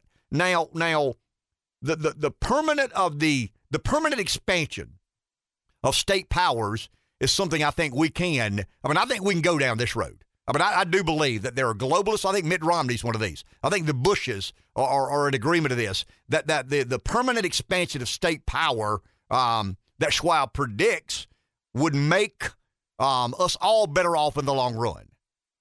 But because once again, you will own nothing and you'll be happy. Well, I mean, that's impossible for you or I to understand. unless it becomes so complicated and we have so much anxiety about owning things. Remember uh, the conversation we had yesterday about the business owners. I've never, ever in my life, and I've been in business since my early, early 20s, I've never sensed the level of frustration, anger, resentment, anxiety as I do today.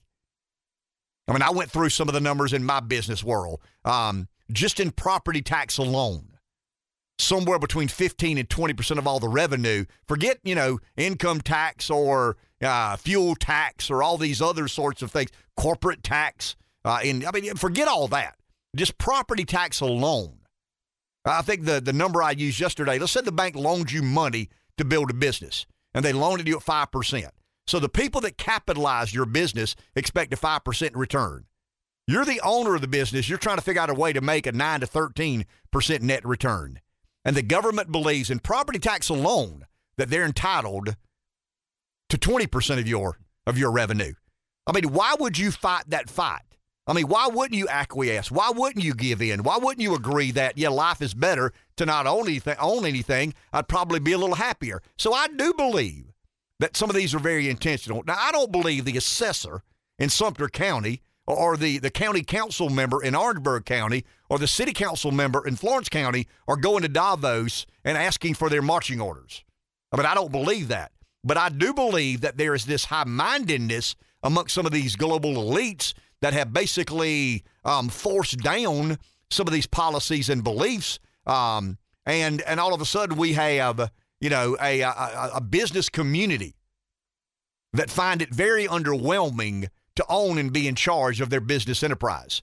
Um, you're getting up every day. You're working hard. You're trying to make a profit. It becomes harder and harder and harder. We vote down a school referendum and we get a little bit excited because our taxes aren't going up. Next thing you know, the school board decides to raise your taxes by 20%. I'm not beating up on the school board. I mean, they believe they need the money to better educate our young people, but but you're you're you're basically you're following the script of this great reset. You may not think you're a great resetter. You may think the guy on the radio has lost his mind. But when you increase the tax burden on the men and women who make the wheat, remember the wheat theory? If you make it so expensive and complicated for the wheat uh, maker to make the wheat, before long there is no wheat and everybody goes hungry. And that's the, that, that's where we're headed. And I think that's with the Great Reset in mind. I do believe that there's a kind of a structural consistency consensus, to use Mike's words, uh, that lead me down that road. Do I do I believe that the the Davos men and women are trying to depopulate the planet, and they they basically weaponize COVID? I mean, you got to go way down the road to being a conspiracy theorist. There, do, do I believe?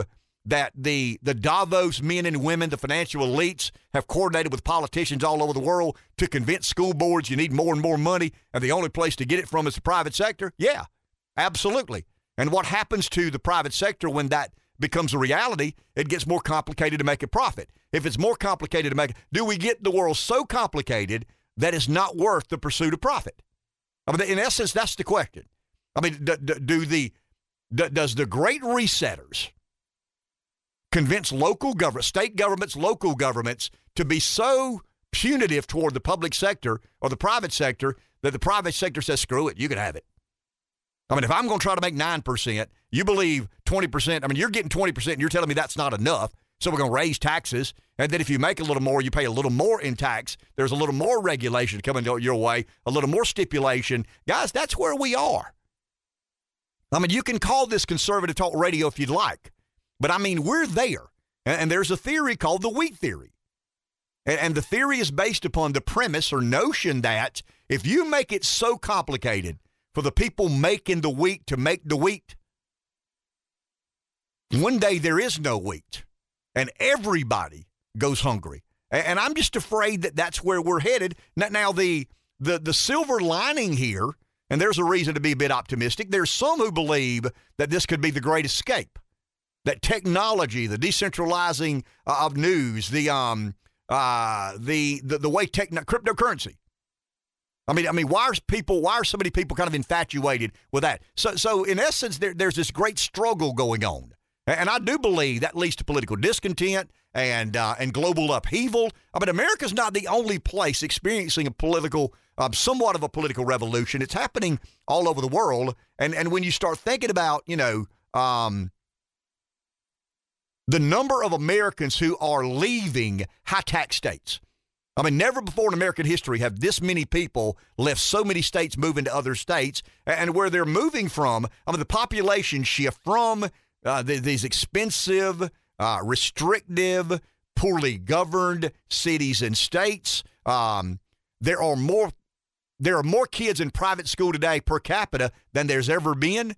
So, so the failure of public education, um, the growing use of cryptocurrency, um, uh, once again, I think the most important part, the decentralized media. So there is a reason to be optimistic that we're having this back and forth, yin and yang, to and to and fro on, you know, are the great resetters at war with let, us call them the great escapers. And I think the Trump phenomenon, I think Brexit, I think some of the other elections around the world have been um, aimed. I don't think you go to vote saying, I'm voting against the Davos man. I'm voting against Klaus Schwab and the World Economic Forum. But in essence, that's what you're doing. When you leave a high tax state to move to South Carolina, move to Florida, move to Tennessee, a place that is far more friendly um, in relation to your money, your retirement account, your, your, your hard work. You know, we don't tax your hard work. We don't tax the property you own like they do in New York or New Jersey. You know, um, I had a discussion with a school board, not a member, but somebody active in the school board, and they were talking about, you know, our, our, tax rates in South Carolina are still much cheaper than in New Jersey or in New York or in Connecticut or in New Hampshire. And and I'm saying, yeah, and look at the average income. Look at the price of a three bedroom, two bath home. I mean, it's it's incomparable. You can't compare one with the other. I mean, if you're working in New York, if you're working in South Carolina making 50 grand, in New York you do with the same job making 100 grand. So so we, we're going to we're going to kind of transition the taxing down south, but not the uh, not not the economic outcomes, not the the salary or the price, uh, the value of the asset. I mean, the, the absurdity of that argument. But but I do believe the theme of this debate, and we'll take a break here, Rev. The theme of this argument is um, the, the permanent expansion of the state power that Schwab predicts and many government elites have bought into, bought into, corporate elites for that matter. I believe that that eventually discourages Yesterday, we talked about the number of startups in decline. Um, hang on to that. Uh, there's a, a, an incredibly interesting conversation to have about this. Back in a minute. 843 661 0937 is our number. Someone's on the phone. Let's go there. Here is John, who's going to work. Hey, John, you're on the air. First off, a shout out to uh, Chris, David, Jacob, and Hayden because I know they're listening. Um, Ken, I, I hate to, to rain on the parade a little bit, but those uh, individuals fleeing those uh, troubled cities, they voted for that mess. They had a part in creating that crap. And the problem is, they come down to nice states like South Carolina and North Carolina and, and so on, and they're going to vote the same way, and they're going to destroy same place down here and make it unlivable for everybody else here. I'll listen to you on the radio. That, that's the great fear. I mean, that's mm-hmm. what a lot of people believe, you know, that you, you go to New Jersey, you vote all the high taxes in, and then the taxes are so damn high you can't afford to live there, so you move to South Carolina. And you come down here and you implement high taxes and more regulations and stricter requirements of business, and it complicates these uh, more free places to live. Yeah, that that's a genuine concern. Um, you know, is, is, is South Carolina going to rub off on those who didn't grow up here? Or are those who didn't grow up here going to move down here and affect change uh, to South Carolina? I don't know the answer to that. Um, uh, what do they say? A leopard doesn't change his spots. Um, but but th- there's there's some genuine concern about that. And when you look at, at South Carolina in particular, goes um, back to that redist- redistricting conversation. No, no question had, right? about it. I mean, let's use Horry County as an example. I mean, if we believe by the year 2030 that Horry County will have half a million people, it'll have, what, 8% of all of South Carolina's population. Um, I think we did something projecting 2030, projecting out into 2030. Um, Charleston, Greenville, and Horry County will have about, 1.6 or 7 million of the 5.5 million people. I don't know about Greenville, but the majority of people moving to Charleston, Mount Pleasant area, the majority of people moving to Horry County, they're not native South Carolinians. I mean, there's some relocation within our state, but Horry County in particular. I mean, we've told the story of Horry County. There's many there, there is many people being born in Horry County as dying. I mean, those numbers are about equal. And 48 new people are migrating into Horry County. 48 people a day, every single day. That's the growth in Horry County, and it's exponential. I mean, it's out of control. It's um, we're, we're talking about you know a lack of growth here. A lot of the elected officials in Horry County and Charleston County, Greenville County to some degree, not as much as Charleston and Horry. They're concerned about you know, how do we contain the growth. Can, can we can we issue a moratorium and not allow anybody to build anything for six months while we catch our breath and, and understand stormwater and, and impact fees and all those other sorts of things? But when they come down with their you know um, Boston Celtic sweatshirt, do they do they affect change in Horry County, or does Horry County affect change to that person wearing the um the New England Patriot you know uh, baseball cap? I, I don't know the answer to that. I don't know if there's any historical precedent here about what happens when people migrate into a state, but there is no doubt that there is no question that, that South Carolina is changing. I mean, it's unbelievable how much change is happening in our state. Uh, we're one of the five, what top five fastest growing states in America by any metric you apply, um, and still don't have a major metropolitan area. That's pretty crazy when you get to that. But um, you know, do do these people are they participating in the Great Reset and not know it? I, I don't have any idea. I don't think they have any idea. Here's what I believe they're doing. I believe they they they have they have taken account and they're saying, you know, up here in New Jersey, I mean, you we we got a person that works in the radio station that came from New Jersey. And they talked about, I mean, we're complaining about $2,000 a year taxes on, on, a, on a normal home, and I think that's too much. I mean, I still think that's far too much.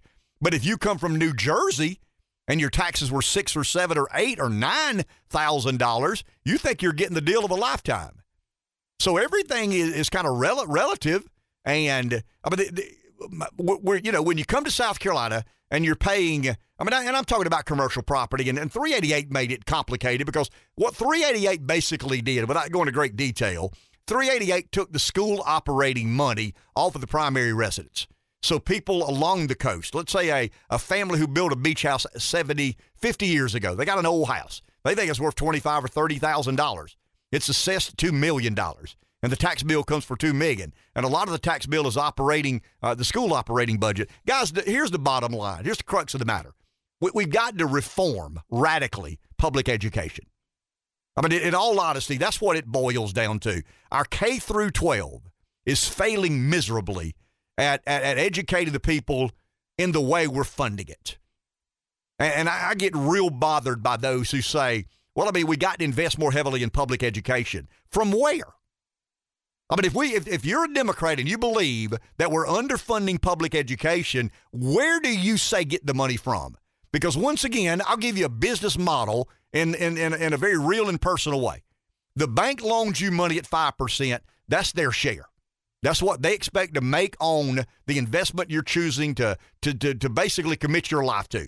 You're a small businessman or woman. And I get on my high horse about this because I don't think people passing policy genuinely understand the complications of being in business. And you didn't pass 388. I mean, that was the General Assembly that did that. But you got to be respectful of it and understand it. And for those who say that we've got to have more money for public education, you just simply don't know what you're talking about. I mean, public educators will, will, will argue that there is no amount, it's an infinite amount of money. We need more and more and more and more. Um, people in the government will admit we need more or will suggest we need, where do you get that money from? That's the argument I'm making. I mean, if, if, if um, let's say the county government says we need a little more money, the city government says we need a little more money, the school district says we need a little more money, where in the hell do you get that money from? There's only one place to take it and that's from the private sector. The private sector makes the wheat so we can all have wheat to eat. If you continue to punish the wheat maker, we all go hungry. And I'm telling you guys, we are very, very close to that point. And I'm not talking about corporate America I'm not familiar with corporate America. I don't understand Fortune 50 businesses. I don't know the books at UPS. I don't understand um, GM's accounting or, or Amazon's profit and the percentage of taxes paid. I mean, we hear stories, but I, all I can tell you is the backbone of nearly every community I've ever been in is the small business community that invests locally. I mean, indeed, that, that is the blood, guts, and feathers. That's the wheat maker in every economy. Every local economy, the wheat we all eat is produced by the small business men and women who invest their livelihoods in the success or failure of this private sector endeavor. And people who run the county government need to be aware of that. People who run city government need to be aware of that. People who run state government need to be aware of that. People who run the school districts need to be aware of that. And if everybody says we need more money, then I ask one simple question Where do you suggest we take that money from, and how much of that business owner's profits are you entitled to? I mean, that, that is the crux of the matter. It, it's not, it's, it's almost becoming like we're in this thing together. No, we're not in this thing together. The great resetters desire us to be in this thing together. We're not in this thing together. And I think government has become unbelievably punitive at every level in making life more complicated, more difficult, less profitable for small business. And we've got to address that. We, we got to understand that with clarity with succinct, and that we got to prioritize the effect government policy has on small business. Small businesses were shut down during COVID. And here, here's one of the most glaring examples of what I'm talking about. Small business in South Carolina was basically shut down, not because of COVID, but because of government's actions relating to COVID. When, when the government began printing money to dole it out to whomever they felt needed it, South Carolina got about, ah, uh, $8.9 billion. Guess where 6.3 of the $8.9 billion that we don't have but printed, guess where that money ended up? In the public sector.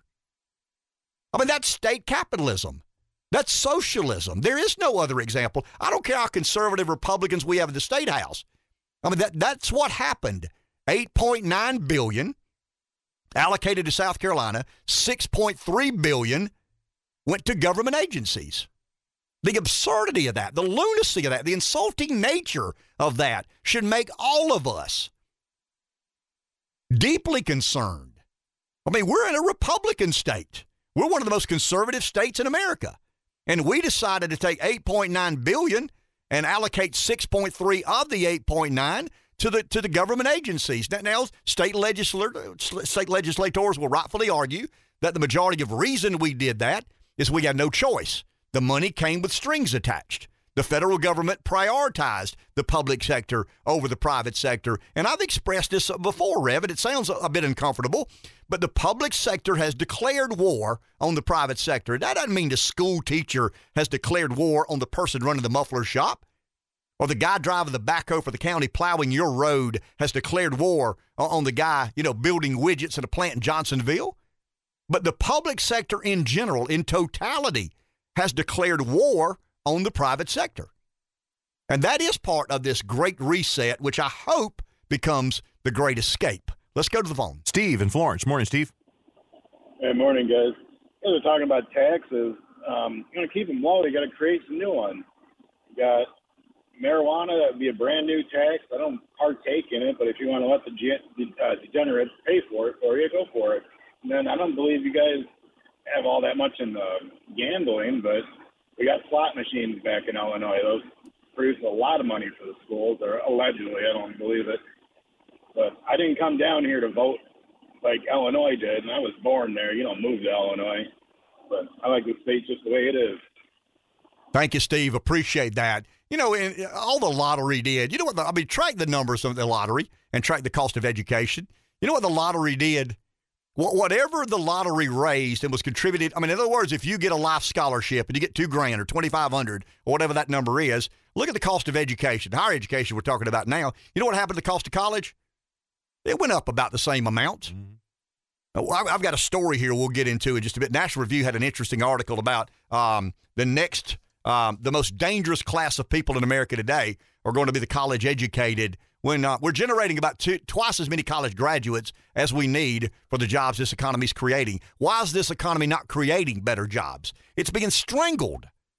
It's being devastated by taxes, regulation, and stipulations by whom? The government. Let's go to the phone. Teddy in Columbia. Hi, Teddy. Hey, good morning, guys. Uh, I was in public education for a very long time, and, and what I saw was, you know, I think you need to, I think you can, I, I agree with you, you need business minded leadership. I think you need some type of military style leadership too.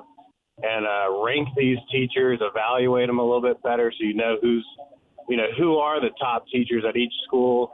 But when I was in it, they were, you know, the the school leadership was very adverse to pointing out who was doing really bad, who was doing really good, and uh, that's why I got out of it. But anyways, that's that's all I got. Thank you. Appreciate that. I've said it before and I'll say it again. If I were superintendent of education, the most popular group of people, or I would be most popular with this group of people, the really good employees, the good school teachers, the good administrators, the good custodians.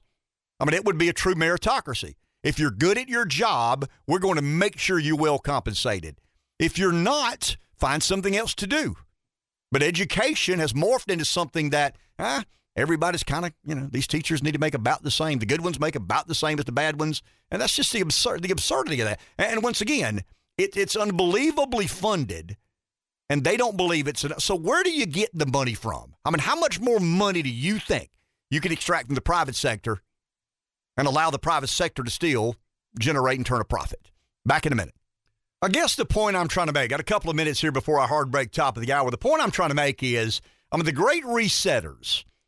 Wow, sound like Beck. I mean, the, the great resetters are once again they're they're varieties and levels of great resetters. I am I am in agreement that there is a consensus. There's too many things. Has I mean, you would expect America to be the outlier. I mean, Xi and some of these other state capitalist countries or socialist countries. I mean, you, you would expect them to kind of fall in line and, you know, the, the international high mindedness that goes along with it. But you would expect America to to not buy into that. I mean, we do Um, have a constitution and a representative republic and supposedly independence, right? Yeah, well, I mean, And free. well, I mean, Those words well, I mean, our- mean our- something. Well, I mean, sure, Rev. And here's the deal: you know, the the the the principles of our government are still unbelievably sound. We just don't govern that way anymore. We, we just simply do not. Um, what would Jefferson say, or what would what would Franklin say? Hamilton may have a different opinion, but what would the majority of our founders? I mean, they struggled with a one percent income tax. And now we're debating whether it should be 30 or 35. Um, all of a sudden, 10% of or 20% of your revenue. I mean, if you're a commercial developer, 20% of your revenue goes to the government in the name of property tax. I'm not talking about anything. I mean, what do you, when you say we have a representative republic? To, to a degree, we do. No, no question about it. But we have this this class of people, and and and we're we're we're, we're hesitant to be so confrontational because we're kind of all in this thing together. You know, Xi says, uh, or Xi said this. I highlighted. I actually read some of his speech, translated, of course, because I don't speak Mandarin. Um, but he said during his address at the World Economic Forum that small boats may not survive a storm, but a giant ship is strong enough uh, in a storm. So he's basically saying, as long as we're interconnected, as long as we're in this thing together.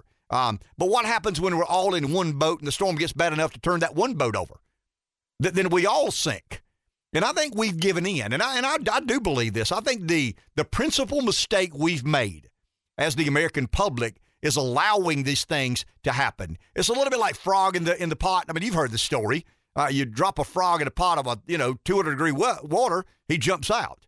If you put him in five degree and six degree and eight degree and ten degree and twelve, I mean, he he dies. He burns. Well, I mean, that's kind of what we've been uh, victimized of. We, we're guilty of that. We, we've not we've not stood our ground. Now, now I do believe that some of the uh, some of the great escapees. We're talking about the great resetters. Some of the great escapees um, are those who've left Illinois or left New Jersey or, or left some of these high tax states, very restrictive um, living, expensive, restrictive, poorly governed, and they've come to other places to call home. Um, I do believe the exodus from some of these public schools are very reflective or indicative of people, you know, just not believing they're getting bang for their buck.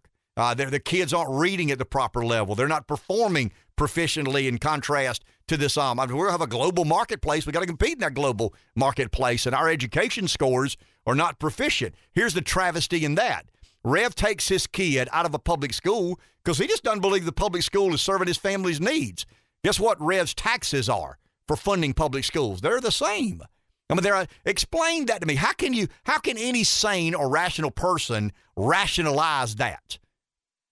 That there's money on Rev's taxes to fund public education. Rev decides that public education is not performing adequately, and he wants to give his kid a better shot to be educated. Rev still has to pay for public education. I mean, is, is that is that representative republic? I mean, is that democracy? Explain to me how. I mean, how did we get there? I mean, how did we get to a place where if Rev Rev has a kid, Rev loves that kid, Rev wants his kid to have the best opportunity education you could possibly imagine. So Rev pays for his kid to go to a private school. Rev still has to pay for his kid not to go to that failing public school. Where's the logic in that? Where's the rationale? There is none. That's why they shut people down when they have to try or have try to have that debate. Back in a minute. 843 661 0937. So, Rev, are you a great resetter or a great escaper? I'm I'm more interested in the more I'm hearing about this great resetter. I'm not interested in the reset, but I'm interested to hear what the heck is up. What you know, are these people thinking? Friedrich Hayek called central planning the fatal conceit. He also said, and this is so interesting. I mean, Hayek was one of these um, scholarly uh, economists, but he said the curious task of economics is to demonstrate to men how little they really know about what they imagine they can design. I mean, this was in the road to serfdom, I think is where he said that. But um, uh, central planning has been around for a long, long, long time. Hayek called it the great, excuse me, the fatal conceit. And, and I just believe that we are beginning to express ourselves um, as great escapers by the way we're moving from expensive, restrictive, you know, high tax states. Um, more and more kids are going to private schools, being removed from public schools. Um, something that's crazy the growing use of cryptocurrency. I mean, what have we argued on the show before? The reason the government's real um, suspicious or leery of crypto is they wonder whether they can control it or not. So, um, so, so technological advancements and progress um, could, I don't know if it will or not, could outpace the ability of the state and governments and politicians to control and regulate economic and and personal matters for that um for that reason. Let's go to the phone. Here is Carl. Morning, Carl. Hey guys, can you hear me okay? Yes, sir. Hey, Carl. Hey. Um, I wanted to give you a defense of public education from an economic perspective. Okay.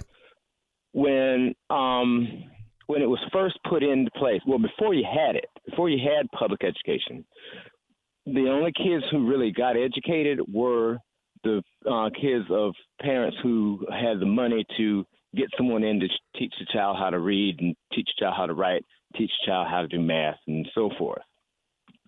And that was all well and good, but as technology and as the workplace, you know, differentiated away from agriculture and away from things where you didn't have to know anything uh, intellectually, then um, we, you know, just regular regular people who were smart all that whole time, but they were just poor. And they're not poor, but they weren't rich.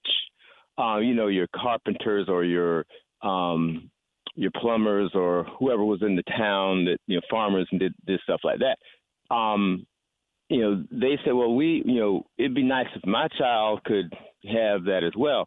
And so that's where schools first started, you know, kind of propping up where um, you were sending regular kids to school.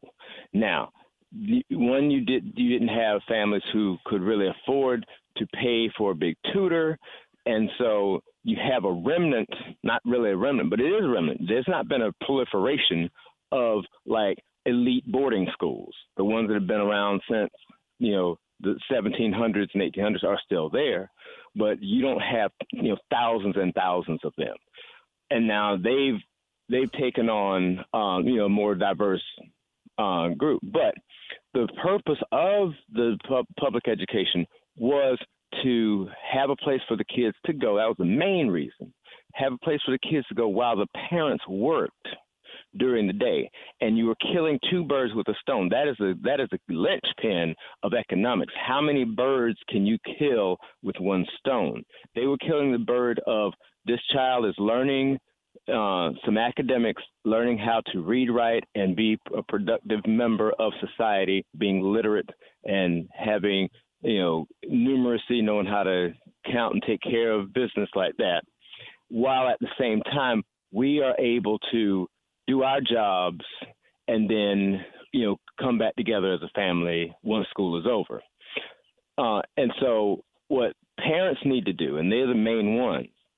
Um, and I, I, I advise and encourage everyone who can afford to to send your kid to a, a private school because you are able to have much more sway and uh, control over what gets taught in those schools, what um, what kids are able to do and not do, and what teachers are able to teach and not teach then you are with a, a public school. And don't apologize for that.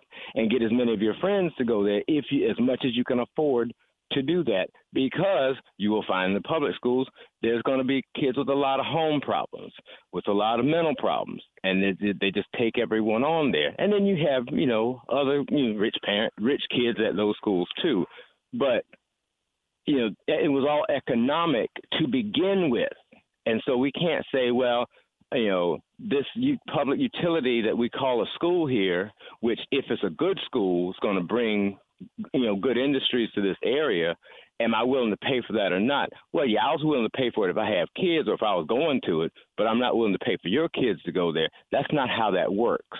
And if you you know start you know start thinking about it that way then your school district is going to go down. I'll give you the the, the best example in the state of south carolina clarendon county that was the district where you had Briggs versus Elliott, which was a board, Brown versus Board of Education, that same Supreme Court um, case.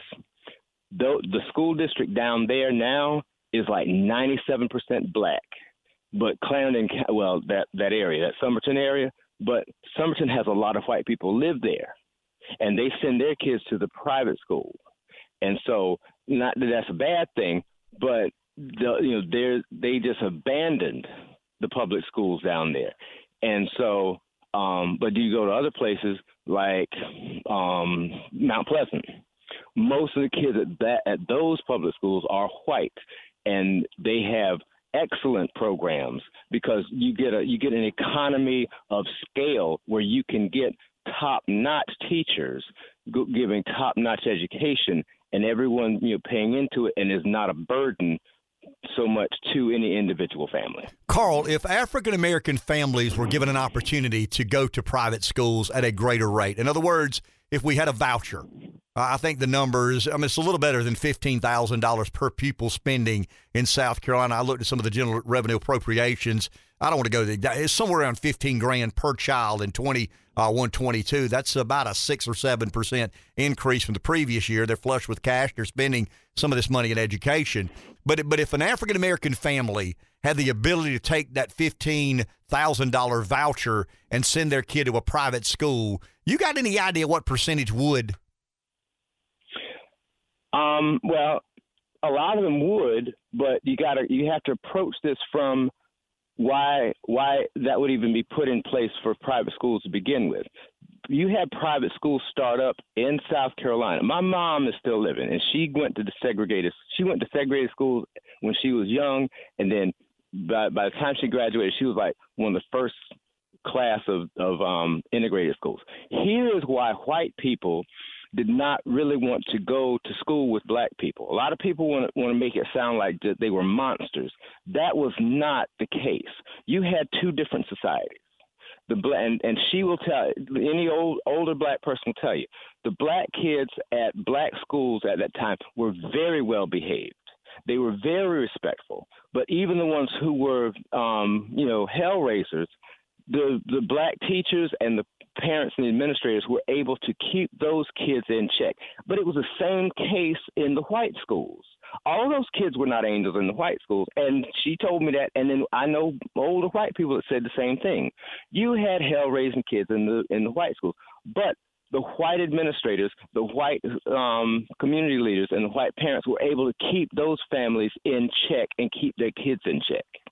The fear with from white people was that if you mixed up these races, that it would be difficult for the white administrators to check the behaviors of the black kids because people would think that they were just hating hating on them because they were black. Now, if you uh, the, the way I feel as far as pu- um, public school is concerned, I think everyone should apply to public school, and everyone should have a transactional piece of money to give, whether that is a voucher or whatever. So if you say, okay, I want to go to this public school, okay, I got these kids, I, I'm applying for all my kids to go to whatever school.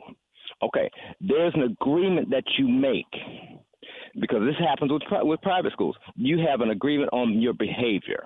You have that this. You have to uh, uh, not only just have a code of conduct. You have consequences if you don't follow it, especially now, because if you get if you you sign a contract and my kids are going to behave, they're not going to bring drugs to school. They're not going to fight at school. They're not going to misbehave and do do this con, you know chronically. Then even if you kick them out, they can go online and get this education because that's the new economy is that you don't have to be in one place to learn how to do things. Now, there's still the benefit of having kids in one place so that they learn to socialize, so they learn how to interact with other kids and other adults and become real people because you can't do that in front of a computer. But if a child is so disruptive that they just, you know, are causing the environment to be uh, non-productive, then there's nothing else you can do, and they can get sitting sitting to in front of a computer, even if if if if it's at a building where all the other kids in the building are the same disruptive hell raisers. They're all in front of a computer all day in a box, and then they're doing their work, and they go home. But the you know the way we the way the activists are doing it now is that no, you have to put up with this, that, or the other thing. But black parent, black black people have always wanted the same treatment as white people, and so it, you know the fact that we, uh, you know, on on average don't have the same money. I think most black people, honestly, would still send their kids to public schools if they could be guaranteed that um, you're going to deal with the kids that are messing it up. Interesting. Thank you, Carl. Appreciate that. Very detailed. See, Carl gives an opinion and a perspective that is not allowed in the mainstream. I mean, that's an African American guy. Very interesting, very engaging, um, expressing his opinion in a way that is contrary to what I'd argue is the national narrative. And and and that's we need more. I mean, that, that inspires me. I mean, I've told Carl this before. I mean, those voices like that, those expressions such as that are inspirational to me because I think we do some good there. I mean, I'm not sure what we do here. I'm not sure how you quantify what it is we do here every day. What is a what is a four hour debate or conversation worth? I don't have any idea. But at times it's real, and at times it's stirring, and at times uh, you know there's some good in there. And I think when an African American expresses himself in a way contrary to the national narrative, it's important and, and it's to be valued and it's to be appreciated. And, and I admire Carl for calling in and, and being willing to express himself in a way that um, is is not you know the, the majority of African American opinions are not expressed as as Carl's is, and I think we need more voices like Carl engaged in these debates. Talking about public education, um, you know, th- th- there's a long history. If I'm not mistaken, I could be, but um, the pers- the first public school in, it would have been the American colonies, the 13 colonies, but it was in Boston somewhere in the mid 1600s, uh, somewhere there about middle of 16, middle of 17th century, 1645 or somewhere thereabout. But when you get to the modern era of public education, um, Carl touched on it, but I'll kind of expand. The modern era of college, excuse me, the modern era of public education, K through 12, is a derivative of the Vanderbilts and the Fords and the the Carnegies of the world. Um, we were beginning an industrial revolution, and we needed an educated workforce. Why do you think we line up in lines and we ring bells, and somebody's got to be somewhere by a certain time? It was to basically train factory workers.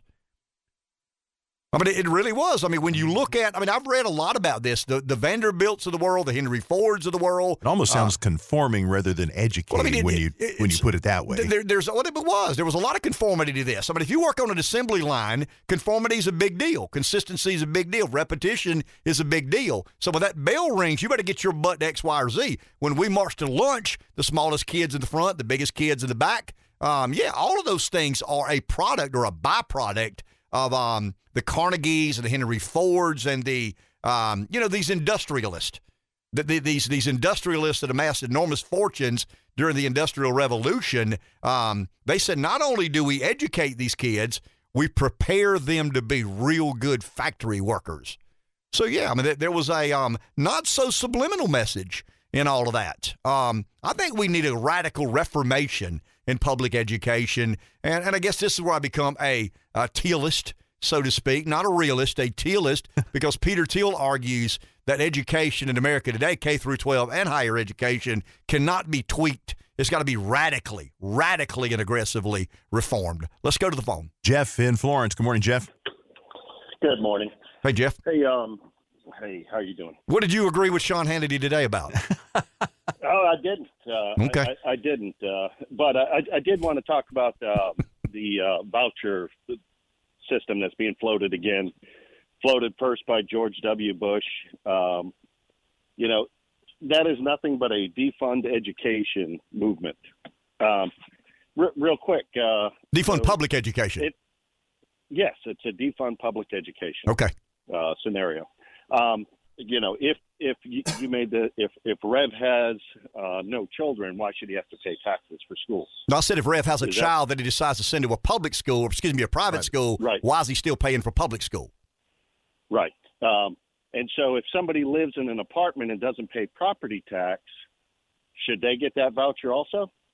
Mm, that, that's a fair debate. But I, would be very interested in smart people sitting around a table hashing some of those um, intricacies out.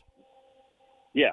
So there's that. And and let me ask you, you you're a uh, inland waterways guy, like you've lived in South Carolina your whole life. I'm sure you enjoy the beach and the intercoastal waterway down there. Mm-hmm. Yeah.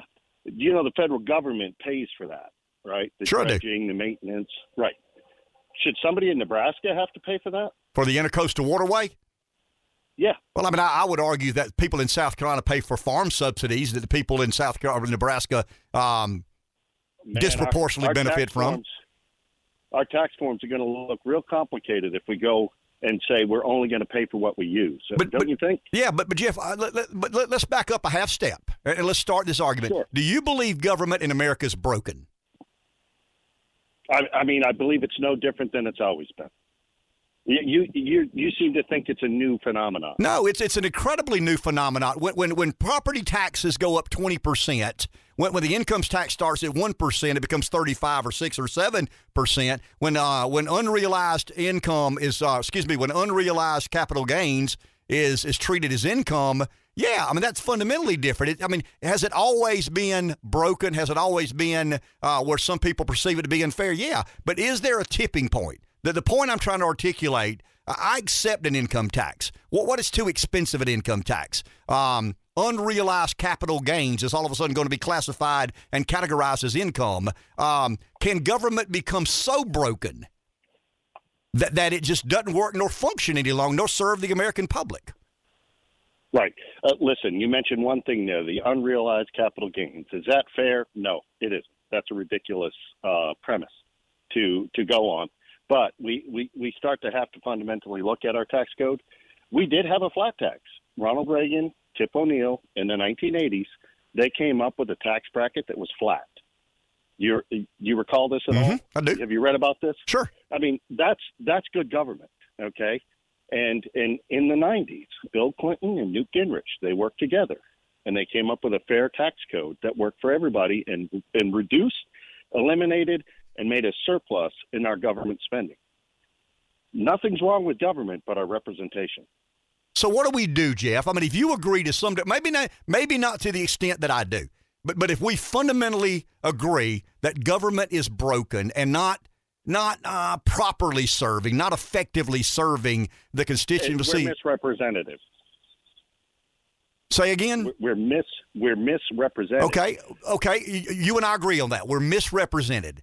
So so so if term limits poll eighty percent, um, nothing polls eighty or ninety percent in America except term limits. Um, would you, as a reformer, I mean, if we agree that government has to do better, we must demand and expect better of government. Maybe you disagree how to get there, and I. But why can't we find six or eight things that we do agree on? and we press forward on those six or eight things that makes your life better, that makes my life. We can still have these ideological disagreements. We, we can have these arguments uh, respectfully with one another. But but if we agree, if 80% of Americans believe that the government is, uh, we're, we're, terribly represented within our representative republic, why can't we do better? What What is the roadblock or impediment? Is it me? Is it you? Is it both of us? Well, I, I believe that the system has some some some things in place. Uh, big corporations pick your candidates now.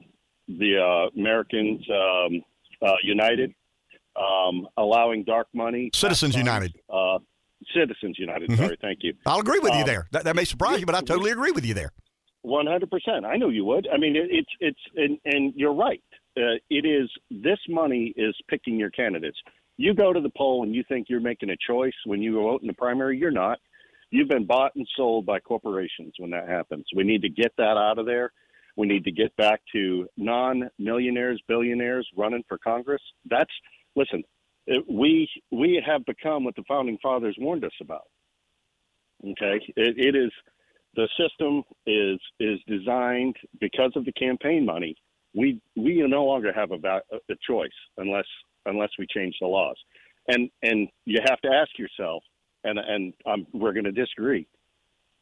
Uh, the the the Republican Party has embraced this to a point where, and, and the Democrats have too. I'm not saying they haven't taken money. They they're the ones that kill a lot of uh, reform and change, but this this marriage, like they love to bash big corporations. And when you look at the people who are in the news, yeah, sure, they are the ones that uh, the Bill Gates. They you, everybody thinks they're liberal. They just keep getting richer the more money they donate. You know, and you're not looking at the people who are are putting all that campaign money and the dark money in. It's the we just have lost our government to big corporations. I don't disagree. Thank you, Jeff. We got to take a break. Um, see, a guy that disagrees with another guy can have respectful conversations here. And I don't know that Jeff and I are on different planets. I mean, on some issues, we have a fundamental divide, and we'll never get past that divide. He believes X, I believe Y. But on some of these issues, there's a great deal of overlap. And that's encouraging to me. Back in a minute. Hey, we don't clear the deck for many people, but we do clear the deck for those who have been with us when it made no sense to be with us. Right, Rev? yes, I mean, loyalty's a big deal in our world. You're and when right. we went out to McCall Farms in Effingham and said, hey, I'm about to start a radio show and I need some sponsors, they said, what can we do? And the rest, as we say in Paris and Pamplico, is histoire. So here we are. Um, and they're still here. They're still here, and we're still here. Um, I don't think they believed we'd still be here, but here we are. And they've got an issue. McCall Farms, as many other employers, are dealing with labor issues. People, uh, whether not wanting to work or just can't come to work, whatever, whatever the issues are, businesses around this country are struggling in finding employees. Sue Courtney is the hiring office manager. She's with us this morning, as well as Claudia Soto. Uh, both are here this morning to um, to let our listeners know that if you want to work or know someone who wants to work, there are abundance of opportunities out at McCall Farm. Sue, good morning. How are you? Good morning, Ken. So, so, so I'll let you explain to our listeners um, why you're here and what sort of opportunities are at uh, McCall Farms. I will be glad to. We are very proud to be representing McCall Farms. McCall Farms has been in business well over 100 years. It's a family owned company, and we're very proud to work there. They take care of their employees, and so much so that during these trying times, they've come up with some really unique incentives for people that want to come work at McCall Farms. So not only did we just go through the biggest pay increase in the history of the company, all of our co presidents came before all members of the staff, everybody, and explained some unique opportunities. One is we're doing like a fuel perk bonus for people. So, like, we know that fuel is high. We know that people are having difficulty getting to work because of gas prices. So, what our company is doing is people that come to work, that show up on time, that do what they're supposed to. You know, you got to be there on your scheduled time. You got to be on time. If you do that, you're getting a weekly bonus just that you can spend any way you want to. It doesn't have to be on gas, but if you need gas money, you got it. And that's something you guys have incorporated because of the labor shortage, because of the difficulties. Claudia, um, you're here. You're not the hiring office manager, but here on behalf of McCall Farms, um, it is a struggle now to find people who want to come to work and will come to work. Yes, sir. Good morning. Good morning to everybody. Yeah, I'm working on McCall Farm for 22 years, Mm. and it's a good place for come to work. Um, it's good opportunities, um, and we need people. We need people. We need a lot of people. And it's a local company. It's a homegrown company, literally and figuratively, as um has been here well over hundred years. Sue, if someone hears you or hears Claudia and they're interested, what do they need to do? Um, we've made it really easy. Okay, so we have a hiring office that's not even in the plant; it's across the highway from the plant. So it's in the American Legion building on South Irby Street in Effingham, across the highway from the plant. American Legion building. Go in there between 7 a.m. 6 p.m. We've we've extended hours. We're doing everything we can to make it easy. Come on in. We'll process your paperwork, talk to you about opportunities. Not only about opportunities, Ken, we'll talk to you about career paths because we want people to come in even whenever they aren't experienced in a way, but if they have a direction they want to go in, work with us. Let us help you get those opportunities. Let us help you advance. We're looking for people that are going to come and stay, get on a career path with us, and retire from us. What what sort of oper- I'll ask either of you ladies. Um, either you can answer. What sort of jobs are available? I mean, what what sort of jobs are there out at McCall Farms? we have plenty of maintenance opportunities.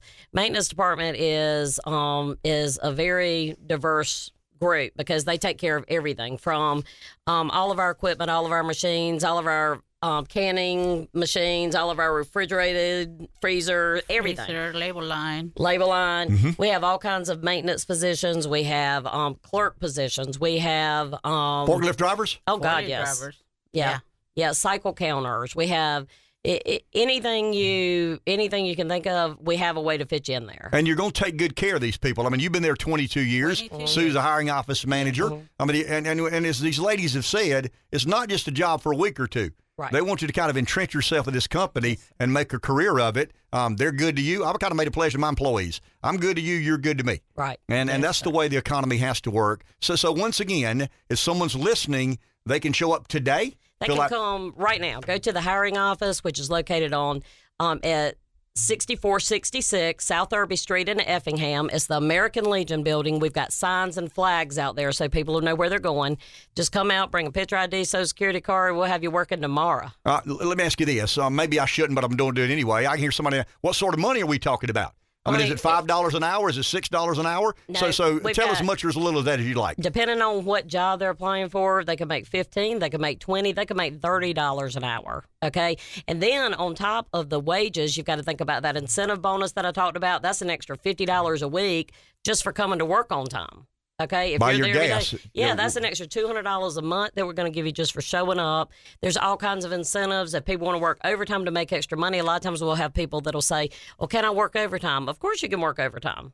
You know? Okay. Um, you can make as much money as you want. Okay. Well, thanks to both of you for being here, and make sure the people at McCall Farms know how much we appreciate uh, their support of this what we call a feeble attempt at radio brilliance. Thanks to both of you. Thank you so Thank much, you. Ken. We'll take a break. We'll be back in just a couple of minutes. Some people would say this has been a diverse show. Others would say we couldn't stay on topic. we're, we're rambling about talking The about glass is a half lot full. of different things. Um, at times, my busy head syndrome is absolutely uncontrollable, and um, and I may have drank too much Diet Pepsi yesterday. I don't know, but uh, well, I've enjoyed it. This I was kind of riled up this morning, ready to ready to go. Um, tomorrow is a different day, and we'll try to be a little more, a little less diverse and more on topic, and uh, and do a tutorial sort of show. But um, the great resetters of the great, uh, what was the other? Um, The Great Escape? Yeah, the great escapers. Uh, that was kind of uh, one of the topics of today's show. Enjoy your day, and we'll talk tomorrow.